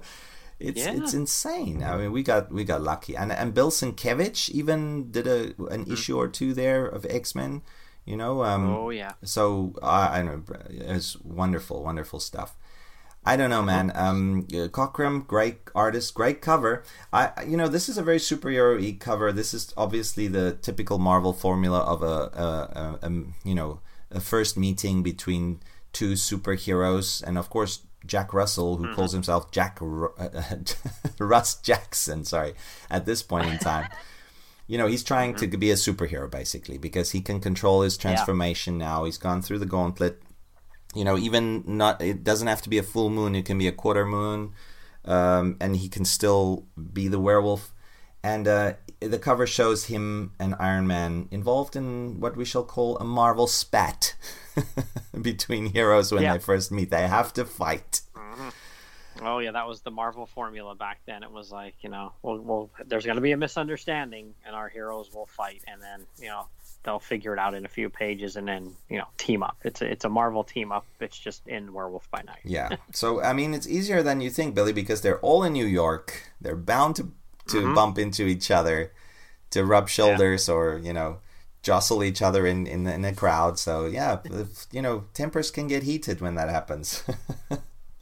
So anyway, this cover shows um, Jack Russell leaping at Iron Man, and Iron Man sort of mm-hmm. sprawling on the ground, looking scared. I would say. I mean, he's Yeah. he's in a defensive position there. Somehow something knocked him on his butt. we'll find out later that was a garbage can lid. it happens, folks. And it says Beast Man is uh, Beast Man versus Iron Man. Can the victor prevent the birth of a monster? And then you've got this science fiction type effect in the background, which could be this the birth of obviously the villain, whom we'll learn about later. Oh man, talk about crazy villains, Oh right, Lord, Billy? Get ready. Yeah, exactly. All right, so I'm about ready for the synopsis. Okay, here we go. All right, our comic book opens with Jack Russell, werewolf by night, leaping across the New York skyline, intent on stopping a crime in progress perpetrated by the Marauder and his cronies. And then Iron Man enters the fray. Just as Werewolf by Night is about to pounce and take out these goons, Iron Man has the same idea and they bump into each other and a battle commences. the villains, Marauder and his ilk, stand by idly watching the um, debacle before they decide to just commence and rob the place and let the heroes have at it. Uh, Iron Man has this epic uh, battle with Jack Russell where garbage can lids are thrown about, repulsor rays are turned on, on shoulders. And um, obviously, Iron Man is getting the better of Werewolf by Night at this point in time when the Marauder uh, decides to take a hand and blast Iron Man in the back. Jack Russell saves him, which means that they become instant friends. You know, all thoughts of, of fighting forgotten. They decide to team up, but not before the Marauder makes good on his escape by blasting a weakened Iron Man and uh, Jack Russell into a wall. Iron Man recovers first, and he decides to fly Jack Russell to the Avengers mansion for some tender loving care at the hands of Jarvis, who turns out to be a huge fan of werewolves. While uh, being administered by Jarvis, uh, Iron Man decides to enter his Tony Stark guise and then uh, leaves a message for uh, Jack Russell to meet up with him the following night when they're going to take out the Marauder. Uh, we get a brief flashback of Jack and his girlfriend Topaz as Jack decides for the first uh, time to become a superhero by witnessing the crime and then changing, forcing the transformation, climbing up on the rooftops. After this flashback, we're treated again to uh, Jarvis and Avengers, Avengers Mansion, where they witness Jack transforming from the werewolf back into his human form. Then we cut across to New York, where the Marauder and his gang are flying away in a helicopter, and we learn of his recent failures after he started to create uh, what was to be his, you know, masterpiece, an android called the Tri-Man that was taken out by Daredevil. He decided to up the ante a little bit by improving the Tri-Man and p- throwing some animals into the mix. And no sooner is that done, you know, that thought's been uh, uttered than he commences to kidnap some animals from the New York Zoo a gorilla, a leopard, and a crocodile. a cheetah, actually. An old bum is the only witness to the strange scene of alien abduction by a helicopter. uh, next, we see Jack Russell awakening in Avengers Mansion. Jarvis fanboys all over him and uh, insists upon witnessing Jack's transformation from human back into wolf form. Uh, Werewolf by Night takes off for his rendezvous with Iron Man, and they track the villain, the Marauder, down easily because the guy literally set up shop in one of his old lairs, which Iron Man encountered way way back when. Um, they crash the party. Iron Man and Werewolf by Night take out the goons but they're too late because the science experiment of animal meeting android is already underway, and we're left at the end of the issue with Iron Man and Jack Russell and the Marauder now in the presence of his newest creation, the Tri Man. and that wraps up the issue. Wow. Talk about wacky premises, crazy Marvel Bronze Age stuff. This definitely one of the ones that you know is right up there. You know, with uh, the into the weird aesthetic, yeah. right, Billy? Oh yeah, I mean the very last thing you see is this insane Tri Animan, and yeah. the text blurb at the bottom says, "Next issue, the incongruous combo of Werewolf by Night and Iron Man as they desperately battle the terrible threat of the Tri Animan." like, yeah, okay. Like oh, this man. is you know the, uh, Galactus at this point has tried to take over the world, but look out, here comes the Tri Animan. man, it's crazy, Billy. You know, before we get into it, I was doing some research at the time. You know, uh, well, I was doing some research to find out why exactly did they pair up uh, Werewolf by Night with Iron Man, and you know, it was definitely a sales decision because for some strange reason, well, not strange. I mean, Iron Man's always been popular, but he was selling great guns at this point in time. You know, so wow. more than 250,000 copies a month on Iron Man. So, you know, Jeez. they probably had their pick. You know, they could have done, you know, a Spider Man Werewolf by Night. They could have done, you know, a Cap, Captain America. Mm-hmm. Uh, a team book would have been hard, but, you know, to throw them into with the Avengers, it would have been, it seemed weird. But all of those comics were selling well at that point in time. Iron Man, though, selling really well. They decided to put him in these pages. And, um, uh, you know, we got a great and uh, you know insanely bizarre story out of it. So I'm glad they did. I mean, a werewolf mm-hmm. and Iron Man, it just doesn't go together. Like you say, it's totally incongruous. That's the the blurb they give us. Yeah. But it works in these pages. I mean, somehow Moench and Perlin make it work, right? It's good humor. Oh yeah, yeah, and it's good mostly for humor, which is fine too. But there's no way if this couldn't be humorous because the mass marauder is like one of the biggest idiots ever. So, you know, it's just like an goofball guy that has like, you know, a laser pistol and shoots a like eye beams out of a thing. Hypnotic you know, eye beams. Helmet. Or no yeah, blinding. has these like optic yeah, effects. goons that yeah. wear these uniforms that look like his. It's just the guy's a complete idiot.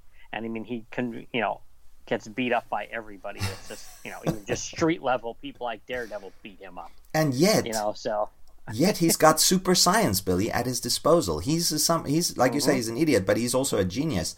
He can create yeah. androids on par with you know the Mad Thinker, you know, and then Yeah. his androids obviously are not that great because, like you say, Daredevil can take them out. But uh, and no offense to Daredevil fans out there, Dare, Dare, Daredevil's taken out some really powerful opponents. I love that about him. You know, he's kind of like the Yeah.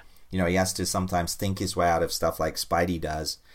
But yeah, you're right. And now he's got the science that sort of blends animal with android, and you know Yeah. uh, he creates this hybrid creature at the end. So he does have super science. He's a, he, he could be a big gun if only he would stop making these stupid decisions, like working out of his previous lab, which was already busted Yeah. numerous times by superheroes. That I mean, literally, that's how uh, they track him down. You know, Iron Man says, Mm-hmm. "Oh, he's hiding out in in his old location." So Yeah. yeah, and then you gotta love his name too, the old Marvel alliteration. Frank Farnham. Yeah, Frank like- Farnham, aka the Marauder. That's oh, lovely. cool, yeah. yeah. Oh, Now, Billy, let's talk about the epic garbage can alley garbage lid fight between Iron Man and Werewolf by Night. This fight literally kicks off with them dropping in on each other. Now, we're not talking Yeah. about dropping in here in the figurative sense, guys. We're talking here about Werewolf by Night is pouncing on these criminals. Iron Man's flying towards them. Boom! They hit each other midair. And then, you mm-hmm. know, they first have a what seems to be a five minute conversation, right, Billy? And then the Marauder and his, mm-hmm. his gang too. We've got to take these guys out. And then, oh no, we'll just let them take each other out. Because what Yeah. happens? Iron Man immediately punches Werewolf by Night in the face. Oh man, Billy, talk about this. What's happening in this fight? It's it's crazy. Yeah, I mean, at this point, uh, Jack Russell, you know, for those that have might only read the early issues when he would just, you know, hey, the moon's full, and he'd go crazy and be uncontrollable and trying to kill people and stuff like that, or even just end up in a situation where it just, you know, just happened to turn out he was, you know, the quote unquote good guy or hero. By this point, uh, Doug mentioned Perlin had him uh, be able to control when he would turn into uh, Jack would turn into the werewolf, and then he still has his uh, you know uh, his brains while he's the werewolf as well. So you know you gotta love Iron Man. He's supposed to be you know Mister Smarty Pants Tony Stark, and the werewolf is the voice of reason here. He's like, wait a minute, I'm trying to stop these crooks too, and Iron Man's kind of just like, oh no, you're a monster, and just starts trying to beat the crap out of him. And the whole time, Jack's trying to you know talk sense Yeah. into him and be like, no, stop it. You know, I'm trying to stop this. You know, yeah, guy from robbing this bank. And Iron Man, oh no, you don't. And then there you go. They start fighting and zapping him. Trash can. He kicks out of him, picks up the trash can lid, and smacks Iron Man in the face and up against a wall with it. Well, okay, in in uh, Shellhead's defense, right, Billy, he's been weakened by a recent fight, uh, you know, in his own mag, and he is actually going to he's flying towards Avengers Mansion in the beginning of the tale for some R and R, you know, some rest and recuperation there, because he's saying he's looking Yeah. forward to a, a quiet night yeah. of manning monitor duty or whatever. nope, that's not what you get, Tony. You're gonna get a full-on werewolf furball in the face. Oh, love it. Okay, so one of the the best Marvel meetups, you know, first encounters where obviously they have to fight. I love the sound effects in this one. You've got Werewolf by Night smacking Iron Man around, and we've got sound effects like wang, scrake, you know, and then Iron Man. Okay, Iron Man for for a guy who can take on Thor or Namor, you know, with uh, you know strength wise, with you know in fisticuffs, I would say he relies way too much on re- his repulsors, his repulsor blasts in this battle. They seem ineffective too, right, Billy? I mean, a couple of times he blasts. Yeah.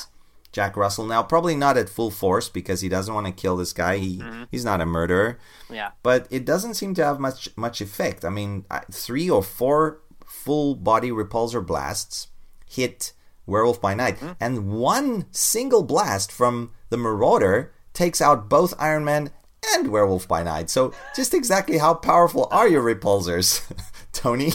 you know? Yeah, Damn. maybe maybe he needs to plug into the uh, the wall socket for his uh, recharge his armor. Like Oh yeah, yeah, yeah, yeah. That's why he was heading back to Avengers Mansion. Man, He's running out of juice. Yeah, but still, a lot of a lot of uh, dialogue and exposition here. It's almost a little bit too wordy at times, right, Billy? Because right Yeah. before Werewolf by Night passes out from what could be a concussion, Iron Man sort of has this. Well, there's this diatribe that he's giving him, right? Uh, about bank robbery and a space shuttle and blackmail. you know, all of the. He, he sort of gives him the whole history of Iron Man versus the Marauder there in, in a couple of panels. And then eventually the concussion just, you know, is too much and uh, Jack Russell succumbs to, you know, unconsciousness. But, you know, then Topaz and the cop show up and we learn that, no, Topaz was kind of stringing along because she, against her, her will, obviously, Jack decided to play superhero.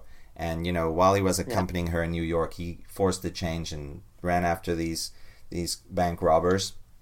Typical, just a normal bank robbery, right, Billy? That he tried to foil. And she's got Right, two cops yeah. along for the ride, but they can't, you know, find uh, Jack because he's being, you know, flown to the mansion. So she's lost. She's in, left in Yeah. the dark. And then, man, the best part of the book commences, Billy. Jarvis meeting Jack. Jarvis meeting the werewolf. Dude, isn't that panel great when Tony first knocks on the uh, the door of Avengers Mansion? Jarvis is holding a a vase which he's been polishing. We don't know, but apparently it's a really expensive vase, probably donated by Stark Industries. Dude, and then Iron Man Jarvis is polishing the vase. yeah, Iron Man very sensitive towards Jarvis's uh, disposition here. He first opens the door just a crack, right, Billy? Just a crack, and he says, "Jarvis, listen, listen. I've got a, I've got a guest with me here. I don't want you to be alarmed." Friend. A friend. And then Jarvis says, "Oh, sir, what, what, are you, what are you going on about? I've encountered all kinds of creatures with you in the Avengers. This is nothing new to me. Uh, I can handle any shock." Nope, Uh-huh. not this shock.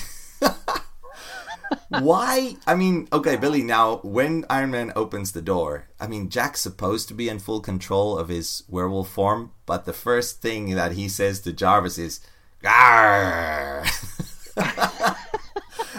Jarvis Yeah, we forgot to mention how earlier too.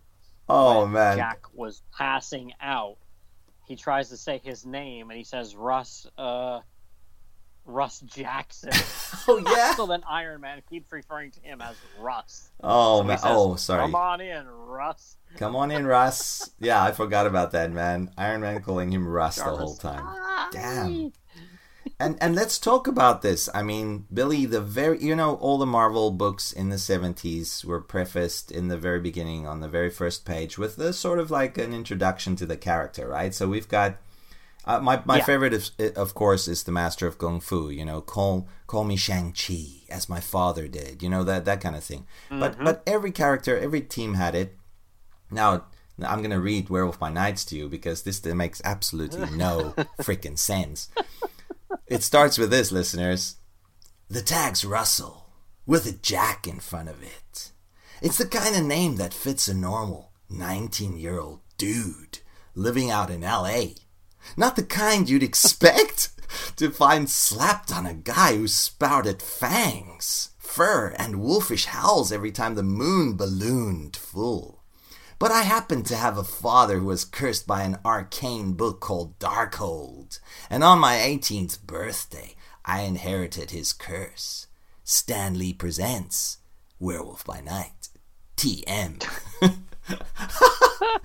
How do you trademark? Okay, first, trademark werewolf. No, probably not. Trademark werewolf by night. Okay, that's a trademark. Billy, it makes no sense. His name's Jack Russell, and he says, not the kind of name you'd associate with a werewolf. You're right, Jack. Yeah, really. You'd associate that more with a were dog. A dog, yeah. I mean, when they were doing Oh. naming conventions, sometimes in the 1970s, you know these creators were having a blast with all these goofball names and stuff like that. I mean, I'm sure some of them are very apparent like that one, and some of them were maybe more in jokes in the office. But oh my gosh, yeah, hilarious. That was crazy, man. I mean, oh man, yeah, yeah. They were having fun at their own expense. Definitely, they were laughing at themselves, like you say, Billy, while they were doing it.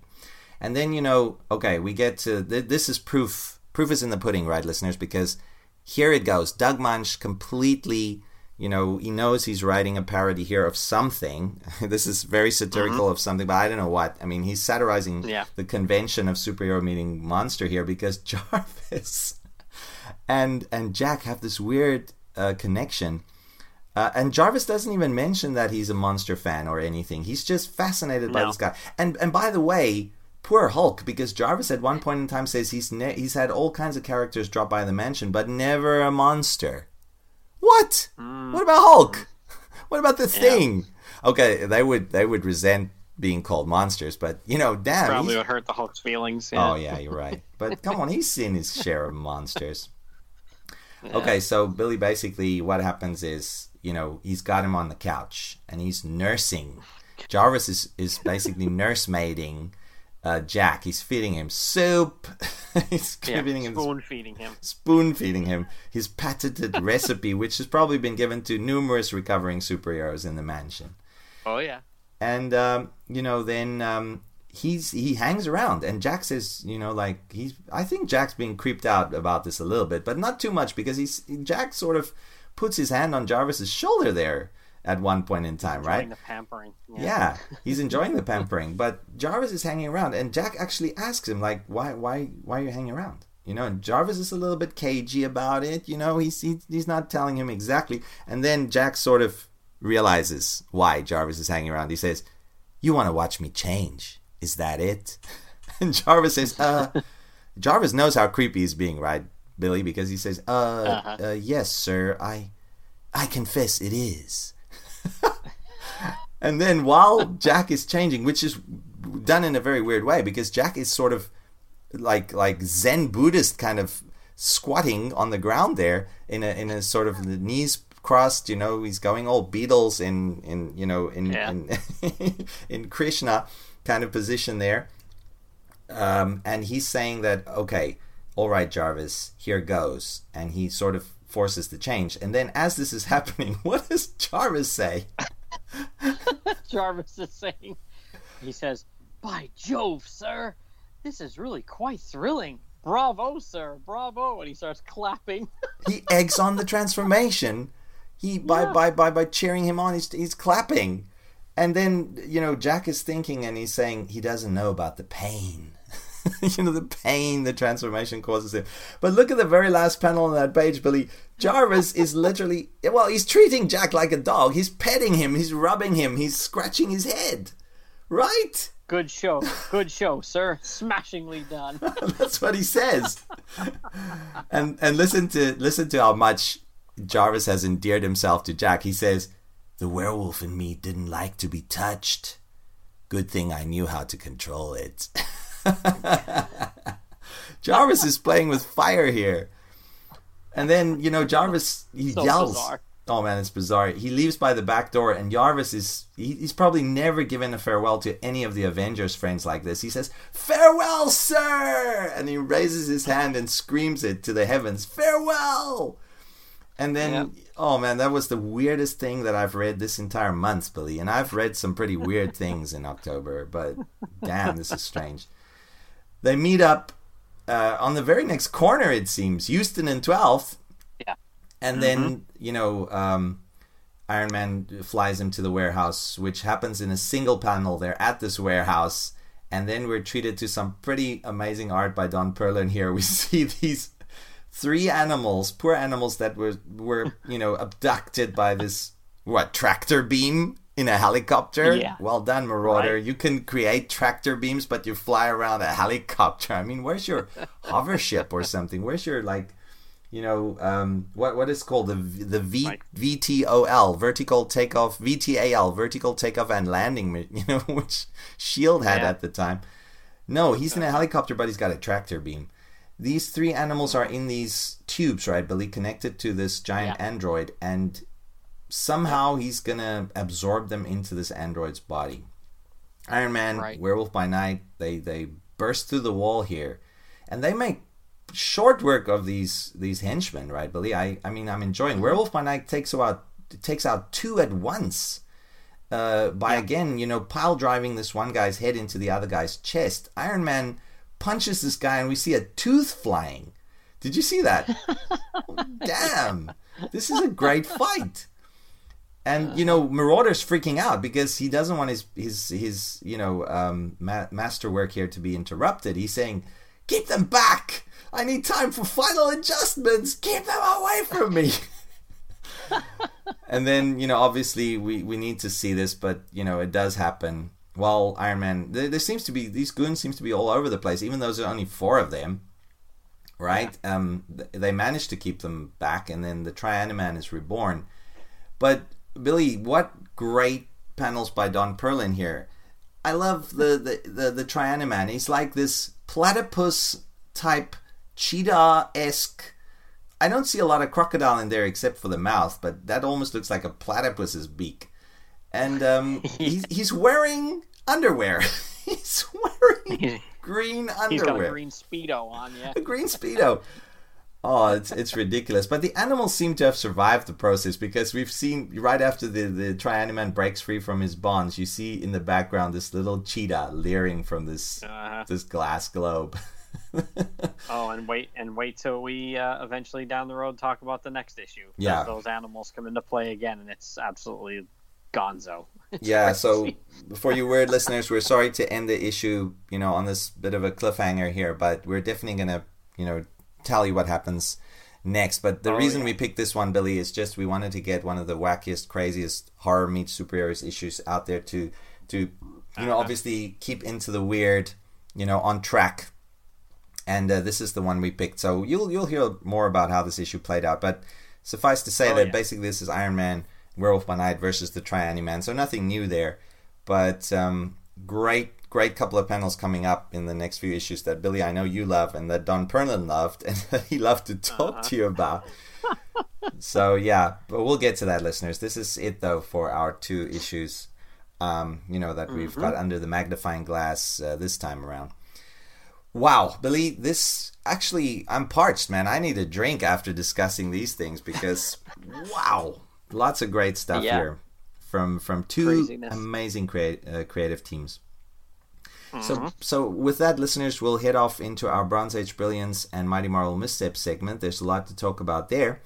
Uh, before we do though, Billy, we've got a bit of a, a preview, a promo that we're going to play for another show that you should listen to this Halloween.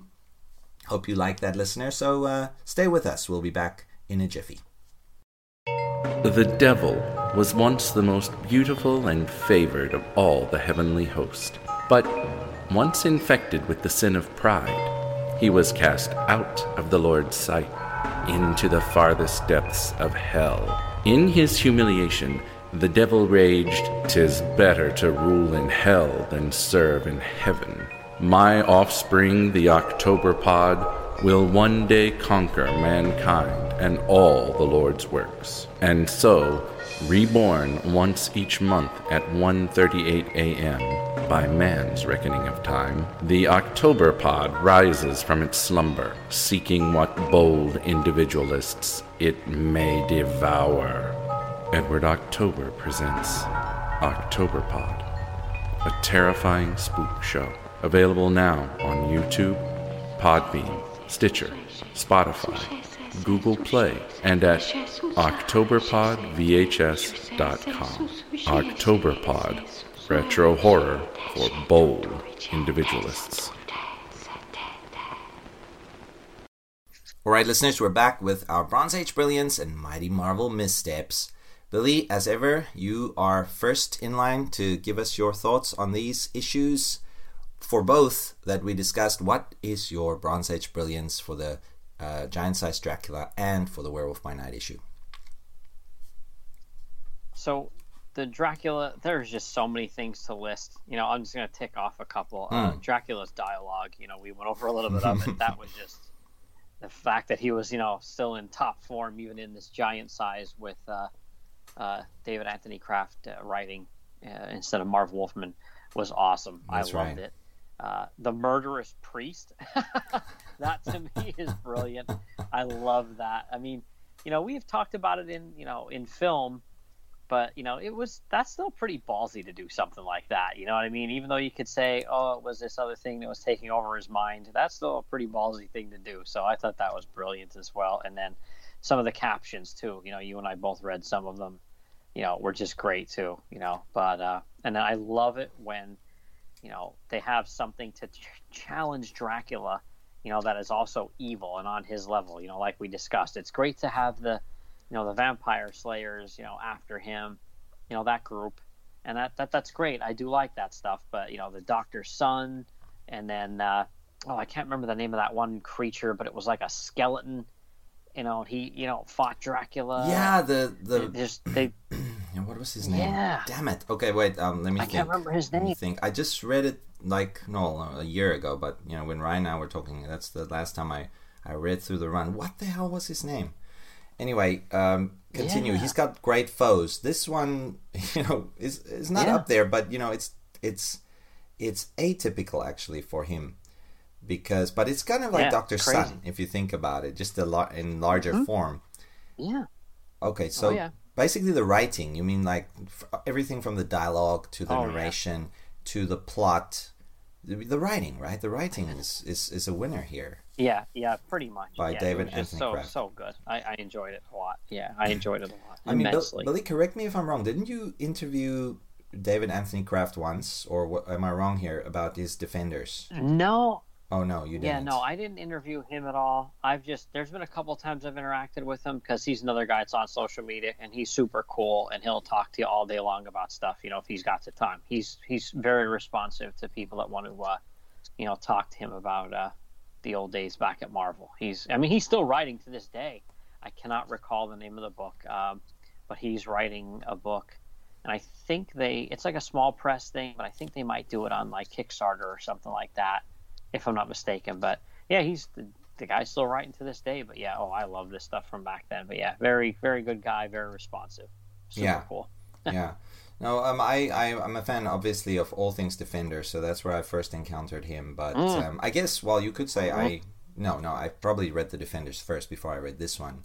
You know, this is not, I mean, he, he does write horror, he can write it, it's just not something I normally associate with him, but he did it really well. I mean, uh, you don't know how much. You know, input Heck had into the story, but Marv Wolfman obviously had a lot of input in this because he get a co-write, he gets co-plotting credits, right? So Yeah. um, Yep. you know, so he was probably just making sure that, or it might have been a story that Marv Wolfman had uh, for the regular title, and he just never, you know, he never um, used it. So it might have been that's why he got co-plotting credits. He might have like used that, you know, um, as an idea for for Anthony Kraft to use. We don't know. This this has not been documented. I think, at least not to my knowledge. But um, you know, uh, Yeah, not to mine. this this is definitely a Marv Wolfman esque Tomb of Dracula story, just not in the same era, you know. But um, he's encountered villains like these, you know, before, um, w- which is my point. These Yeah. uh, you know giant entities who challenge him, you know, on his level. Mm-hmm. So you know, he's like, okay, I'm gonna take this out. So I believe that. Um, Yeah. uh, what, what did I want to mention? Okay, my okay it's similar to yours, but you know, for me, it's the re- what I'm gonna call the return of Don Heck to horror. he has so many great panels in this issue. So for me, it's gonna be the art.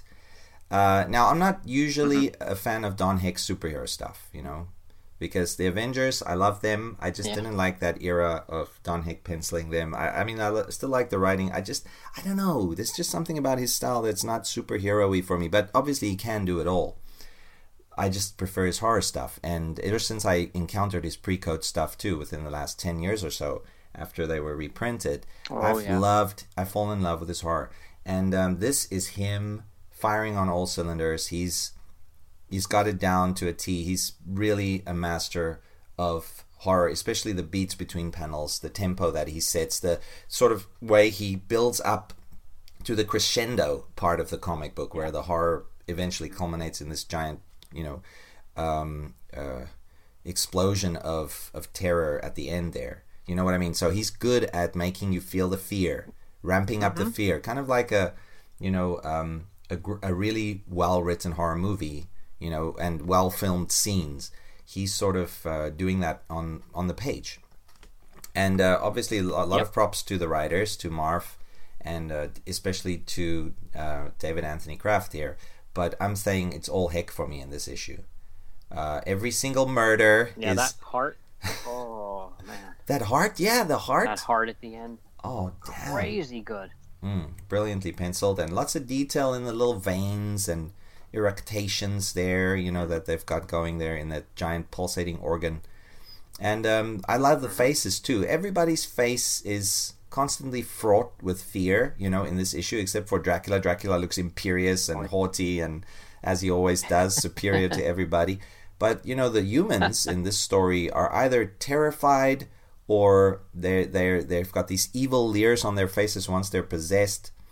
And um, you really feel you know every bit of the the, the, the fear and the fright and, and everything that's being evoked here through their faces even and then of course through the the events yeah. that happen so like i said every murder that's uh, been penciled in this issue has uh, been done in a in a very strange and singular fashion where it, it disturbs me, right, Billy? It sticks with you, sort of. Like I say, this is oh, yeah. scenes in this comic has stuck with me since childhood.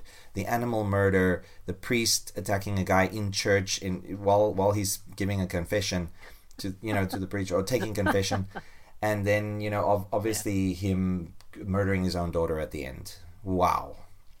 Very very disturbing. There's even a scene where dracula drains a woman dry. You know he flies off because he's thirsty mm-hmm. when once he, he gets to this town of devil's lake he flies off where he's thirsty. And like you said the guy the cowardly guy who was making out with this girl in the park he runs away.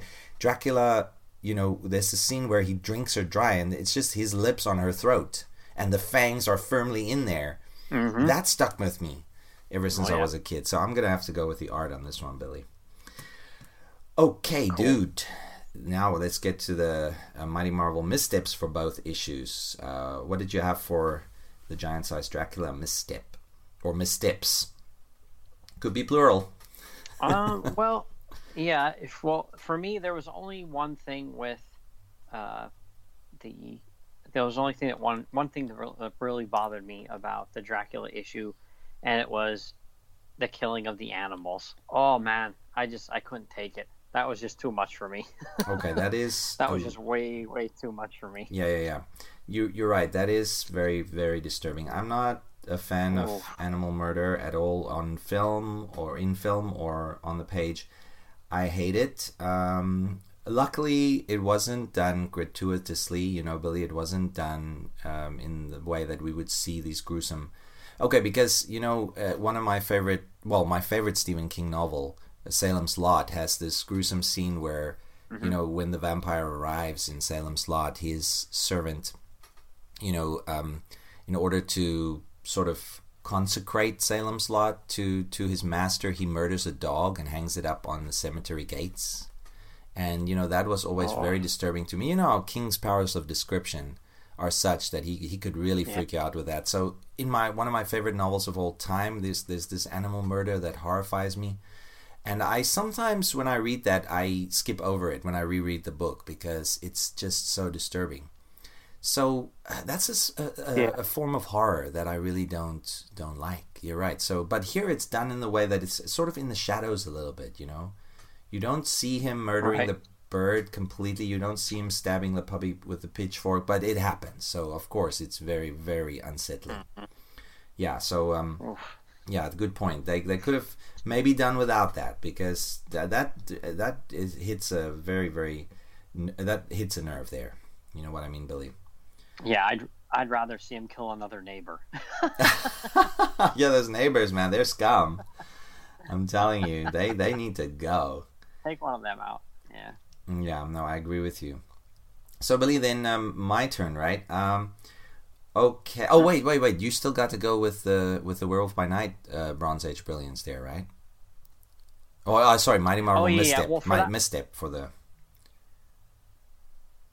Yeah, for Werewolf by Night, um, Bronze Age brilliance. Just the only thing I really loved was I like how they um, made Jack able to change at will and have his own consciousness you know, while being the wolf, because it led to some, you know, absolutely hilarious dialogue from the mouth of a werewolf. You know, that was, yeah, that was yeah. something that I thought was great. I thought that was brilliant. I loved it. You know, and like you said, even the fight too with between him and Iron Man and the dialogue back and forth, which you wouldn't have had, you know, 15 issues earlier, 20 issues earlier. You wouldn't have had that. It would have just been like, you know, him snarling and spitting, and you know, that's that's all you would have had. So that might have looked okay if there was a really good artist, you know, on there, but it still would have left, left me wanting a little bit because there would have been only like a one sided dialogue where now it was two, and it was just it's hilarious them going back and forth.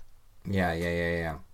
No, no, opening up the like you say his uh, character to the fact that now he's a sentient werewolf you know that that did a lot for the book. But yeah i kind of liked him treading the line between man thing and you know Drac- dracula or man thing and the monster of frankenstein there for a while you know like you were sort of um, uh, given his emotional state by by the writers of the early werewolf by night issues you know um, through the narration and through the you know the dialogue boxes or the caption boxes right billy and but now we've got his actual thoughts, and that you know obviously couldn't have been done in any other way with the superhero comic because you need him to talk to Iron Man in werewolf form. You need him to talk to Jarvis. And uh, it seems that he's very reluctant to talk to Jar- Jarvis when he's in werewolf form, though, right? He just thinks that, oh, this guy's lucky that I'm in full control because he's petting me like a dog. the Avengers has yeah. found their mascot. Jarvis used to be the mascot right? oh man, yeah. it's a tough one. But you know, basically, uh, uh, Billy, I think. Uh, oh man, I'm blanking on something here. Are you talking about you, that vampire, uh, the Dracula villain you mentioned? Is that the guy? Is it, you, you mean that Corley guy, the skeleton that was reanimated? Is it? Are you talking about the Corley guy? Sorry, earlier we, we were we were thinking was, about the guy. I think it was in the teens, maybe the issue number. Yeah, it was like it 15 or 15 or 16. But he he's yeah, like a reanimated skeleton. I think his name's yeah. I, I, I want to say Aleister Crowley, but something similar to Crowley. no. Corley. Something like that. And then I remember at the at the end, Dracula finally defeats him, but then the, the cop is there. Is it Chelm? And he, he says Inspector Chelm, and he yeah. says like not to bury the body or something, or he'll come back again or whatever. And Dracula flies off with the with the skeleton. Like, with the yeah, the bat. bat. And he's like, "Shut up, Chelm! Don't tell me what to do." Yeah. yeah, yeah, yeah, yeah, yeah, yeah, yeah. That that was a crazy issue. That's yeah, a good one. I, I don't know. I'm not sure yeah, if I, if Corley ever returned. You know, I, I I don't think he did, but yeah, that was one of the earlier villains that I thought were going to stick around for a while because he gave Dracula a run for his money, if I can recall, right, Billy? I mean, Dracula literally had to karate chop him there yeah. for a while just to, sev- to to get the head loose from the corpse, from his body there. But um, yeah, yeah, he like threw Dracula around a couple of times. Yeah. Yeah, man, he was a tough opponent. So uh, gave Dracula a, a, better fight than you know this heart, this giant pulsating, you know, evil heart did. But yeah, sorry, listeners. This okay, is. I looked it up. Yeah, I looked it up. It's issue sixteen. Okay. Is uh, and then what the hell is the guy's name here?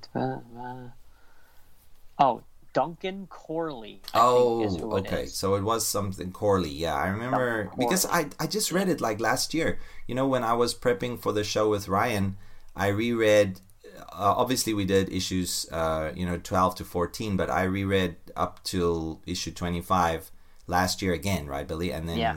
late earlier this year yeah. I, I read the rest but yeah it's one only i think mm-hmm. my, my third or fourth ever read through f- uh, from the very beginning to the end but you know every now and then i will pick mm-hmm. up one issue that i will reread endlessly but you know I w- i've never done the whole series oh yeah I mean, I mean, I've done it four times in a row now. You know, read from the beginning to the end. But you know, it's it's kind of difficult to do that and not lose, you know, uh, interest in the property, even if it's great. You know what I mean? Yeah.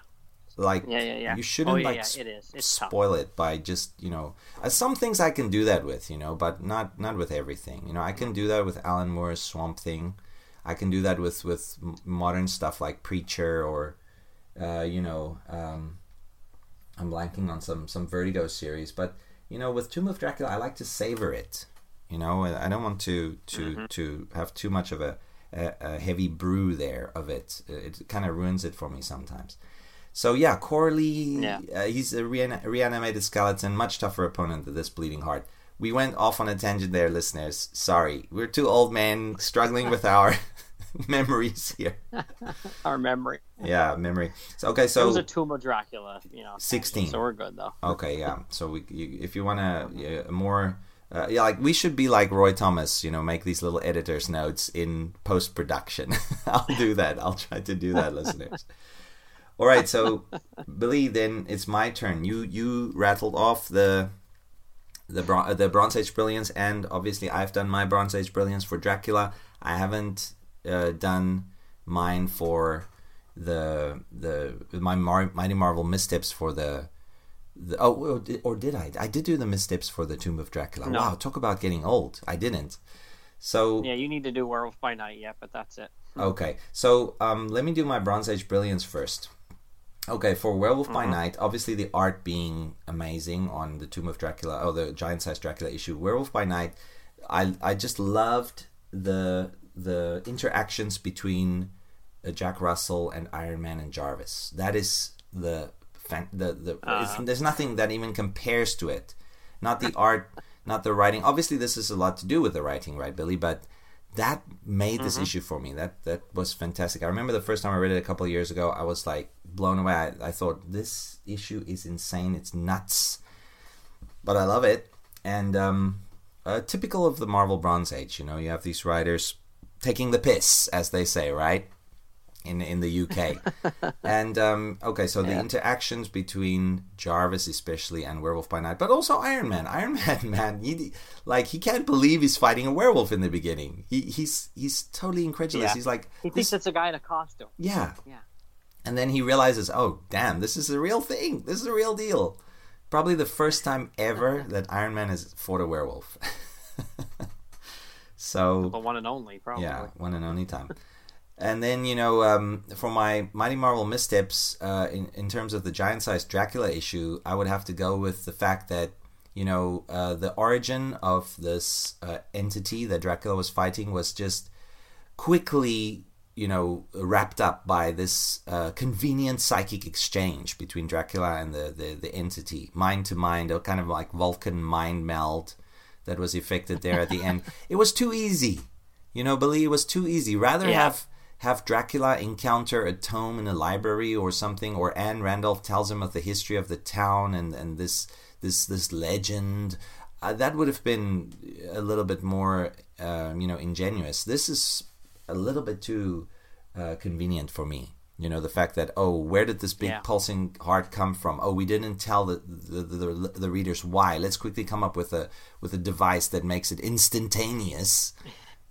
you know, it's just Dracula just comes to this knowledge at the end, and then you know, in his Yeah. own thoughts, gives it to the reader. Um, so that was a little bit clunky for me, but the rest is is beautiful. Oh, it's beautiful. It's beautiful. Yeah. so Yeah. then, uh, Werewolf by Night, um, uh, Mighty Marvel Misstep. Um, Billy, can I say none? I didn't have any missteps in this issue. I mean, obviously, the Marauder being a s- silly villain, I'm not going to go that route because Marvel's, you know, rife with silly, stupid villains in this time. That That's one of the things that makes it, you know, great. I, I, there's nothing. The art, I love the art. I love the, the dialogue. I love the writing. I love the battles. There's nothing.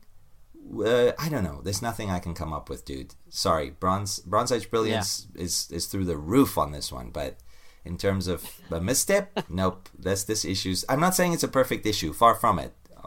but you Right. know, I, there's nothing that I I enjoyed every single panel, every single line of dialogue. So yeah, a perfect issue Yep. for uh, to wrap up Halloween. You know, because we're saying we're we're still uh, you know horror minded, but we're back to into the weird. Yeah. The only thing for me was just the Masked Marauder taking down Iron Man and Werewolf by Night. It's a little, it's, it's a tough pill to swallow because he's a goon.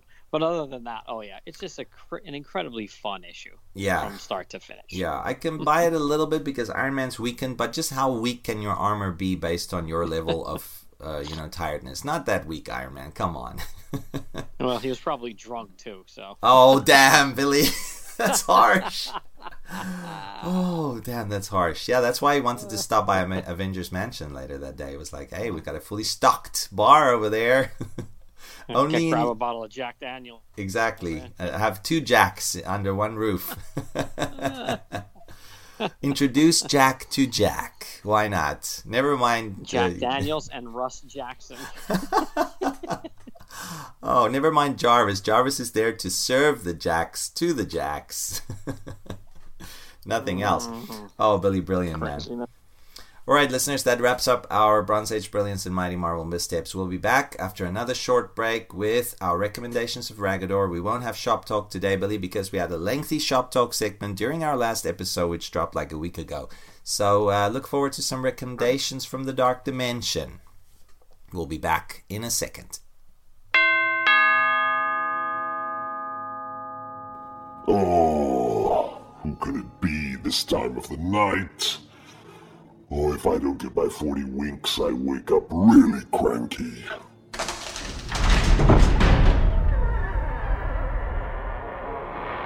Now, who dares disturb the dread Dormammu's nightly slumber? Happy Halloween! Trick or treat! What? What the hell? How did you get here?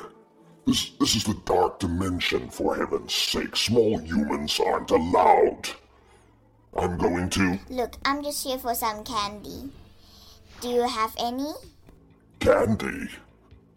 Candy? Don't be daft. What would the Lord of the Dark Dimension be doing sporting candy in the middle of the night? There's no need to be so mean, mister. Who are you supposed to be anyway? Ghost Rider? What? How dare you? I am the most feared foe in the entire Marvel Universe. Wait a minute. Don't turn your back on me. What are you doing? Where are you going? I'm going over to Ragaddor's house. He has recommendations and candy. Whoa! Wait, wait, you can't just leave. Not, not just like that. We haven't finished our, uh, our discussion. I mean, come back here. Toodaloo.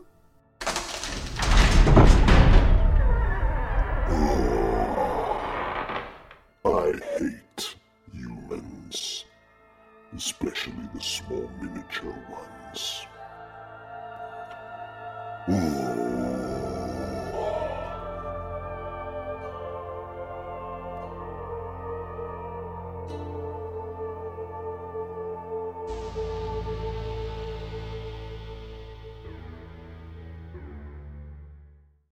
right, once again, we're doing the recommendations of Ragaddor.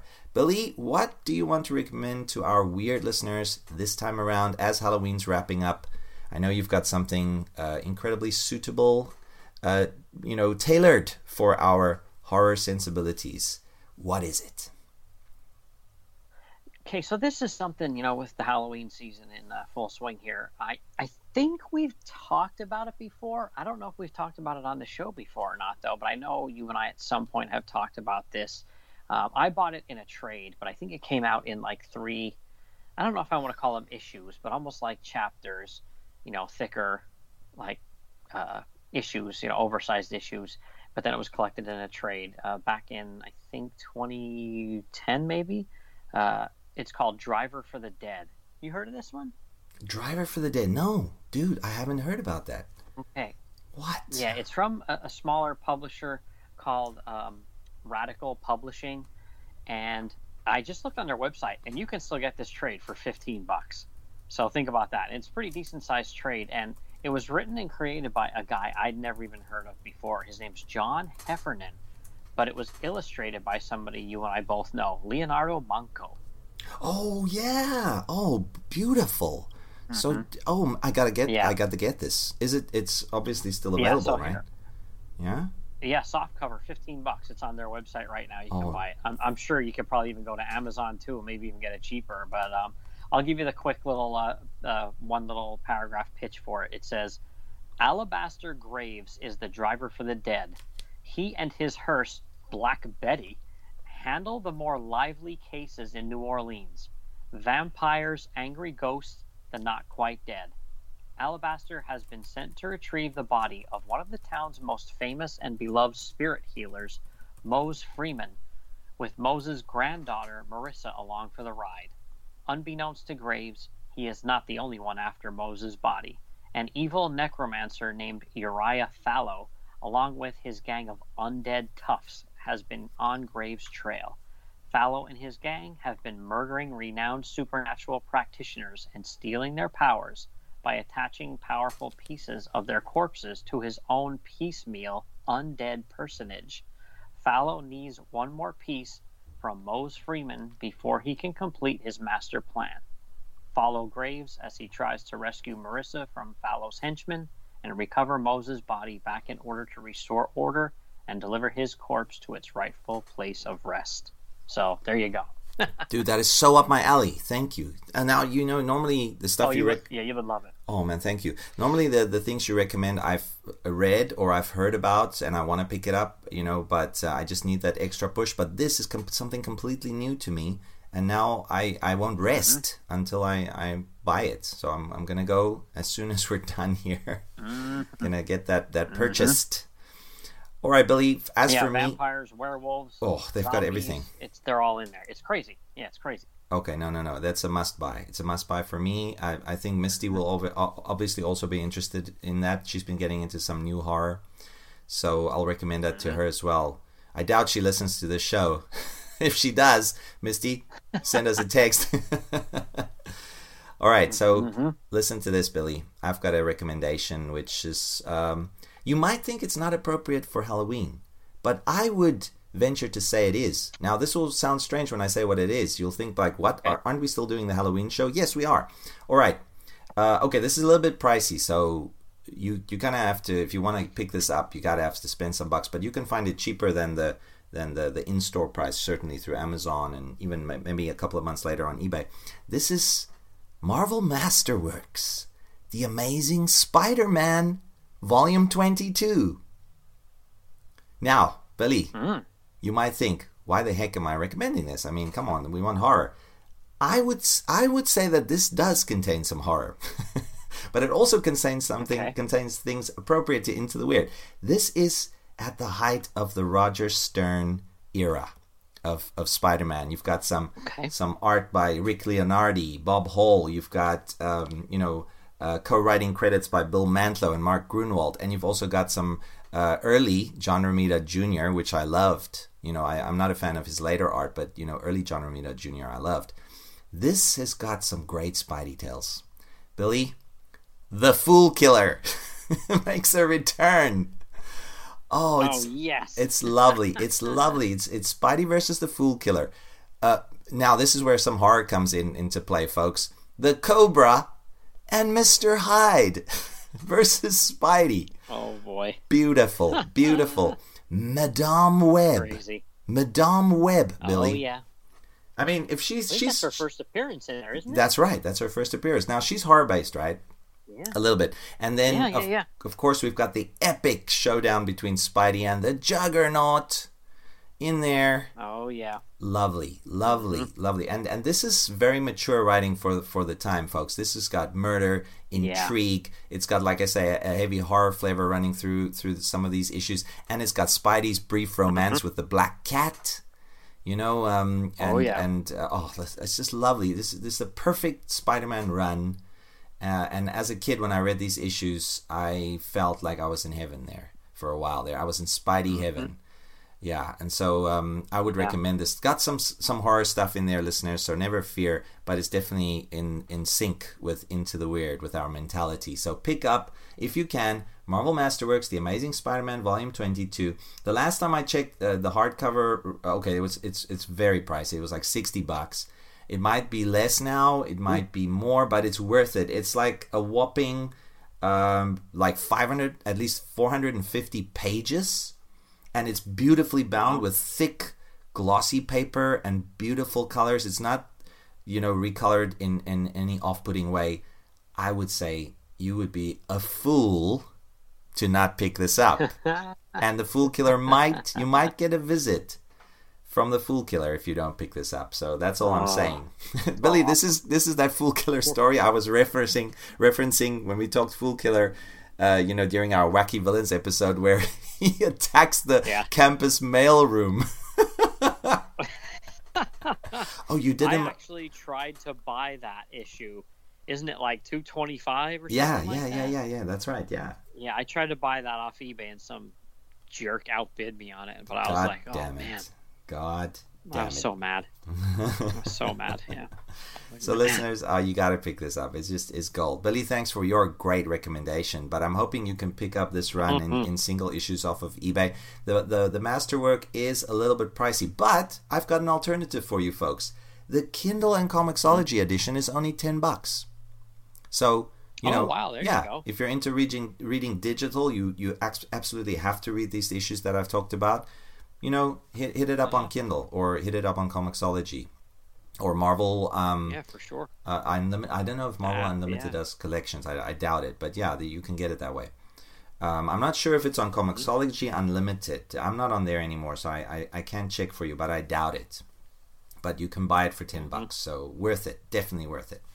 Yeah, that's great. Billy, with that, we wrap up our last Halloween episode, our bonus episode for 2020. I'm kind of sad to see it go because we had a lot of fun, you and I, this October recording some horror. We did, like we said, the Haunted Palace for your mag. Oh, I shouldn't, I shouldn't give that away, but for you know magazines and monsters, we did a Long Box of Darkness episode with Misty, and we did our main uh, Halloween episode oh, about a week ago, and now we've got this bonus special. I don't want to say goodbye to Halloween. I don't want to say goodbye to October, uh, autumn, fall. Oh, I love it all. Just uh, I want to just stay here in this little pocket of time. But we can. We got to move forward. Got to get rid of this coronavirus uh, shite, and then we got to get going with life again. So we'll be back for another Halloween special next year. But look forward to two Doctor Strange episodes that we've already recorded for November, right, Billy? So we've got at least two or three, maybe, if we if we get a new one in the can coming out in, in November. And then, Billy, you and I have a special uh, project coming up, but we'll leave that for uh, the episode that's dropping in the first week of um, of November. And we are previewing something else that you and I are going to be doing together. Oh yeah. So you know, for those of you that don't know, uh, November is uh, hashtag on Twitter War Comics Month, and uh, we're not going to say exactly what, but keep that in mind because yeah, special project coming up, and uh, we think everybody's going to really enjoy it, and we're going to have a good time with it. So look out for that coming. Uh, hopefully around the middle of November, we'll get that out. That's right. And and for any of you people thinking you know what we're talking about, it's not Weird War Tales. Okay, Misty and I recently covered that. we might do another episode of Weird War Tales for November. It's not that at all. Okay, so get that out of your minds. Nope. it's it's arguably not even horror related, right, Billy? Right. So, yeah, no. Yeah, there you go. Something a little uh, different for you and I, for sure.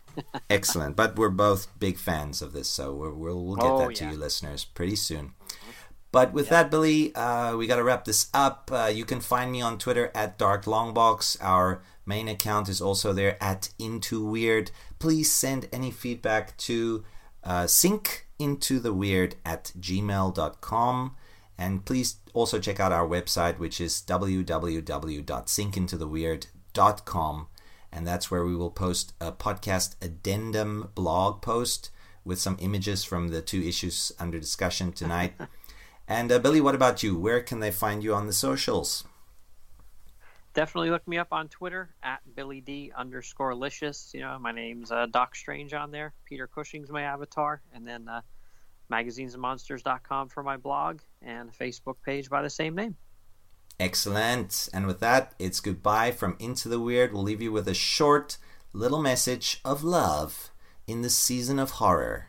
We love all our listeners, right, Billy? We love the people on Twitter. We love the creators who's given us this wonderful medium to to play around in and enjoy, and uh, you know, read some comics uh, before Halloween wraps up. Preferably horror, but it doesn't have to be. Watch some movies and uh, join us on Twitter for some fun times.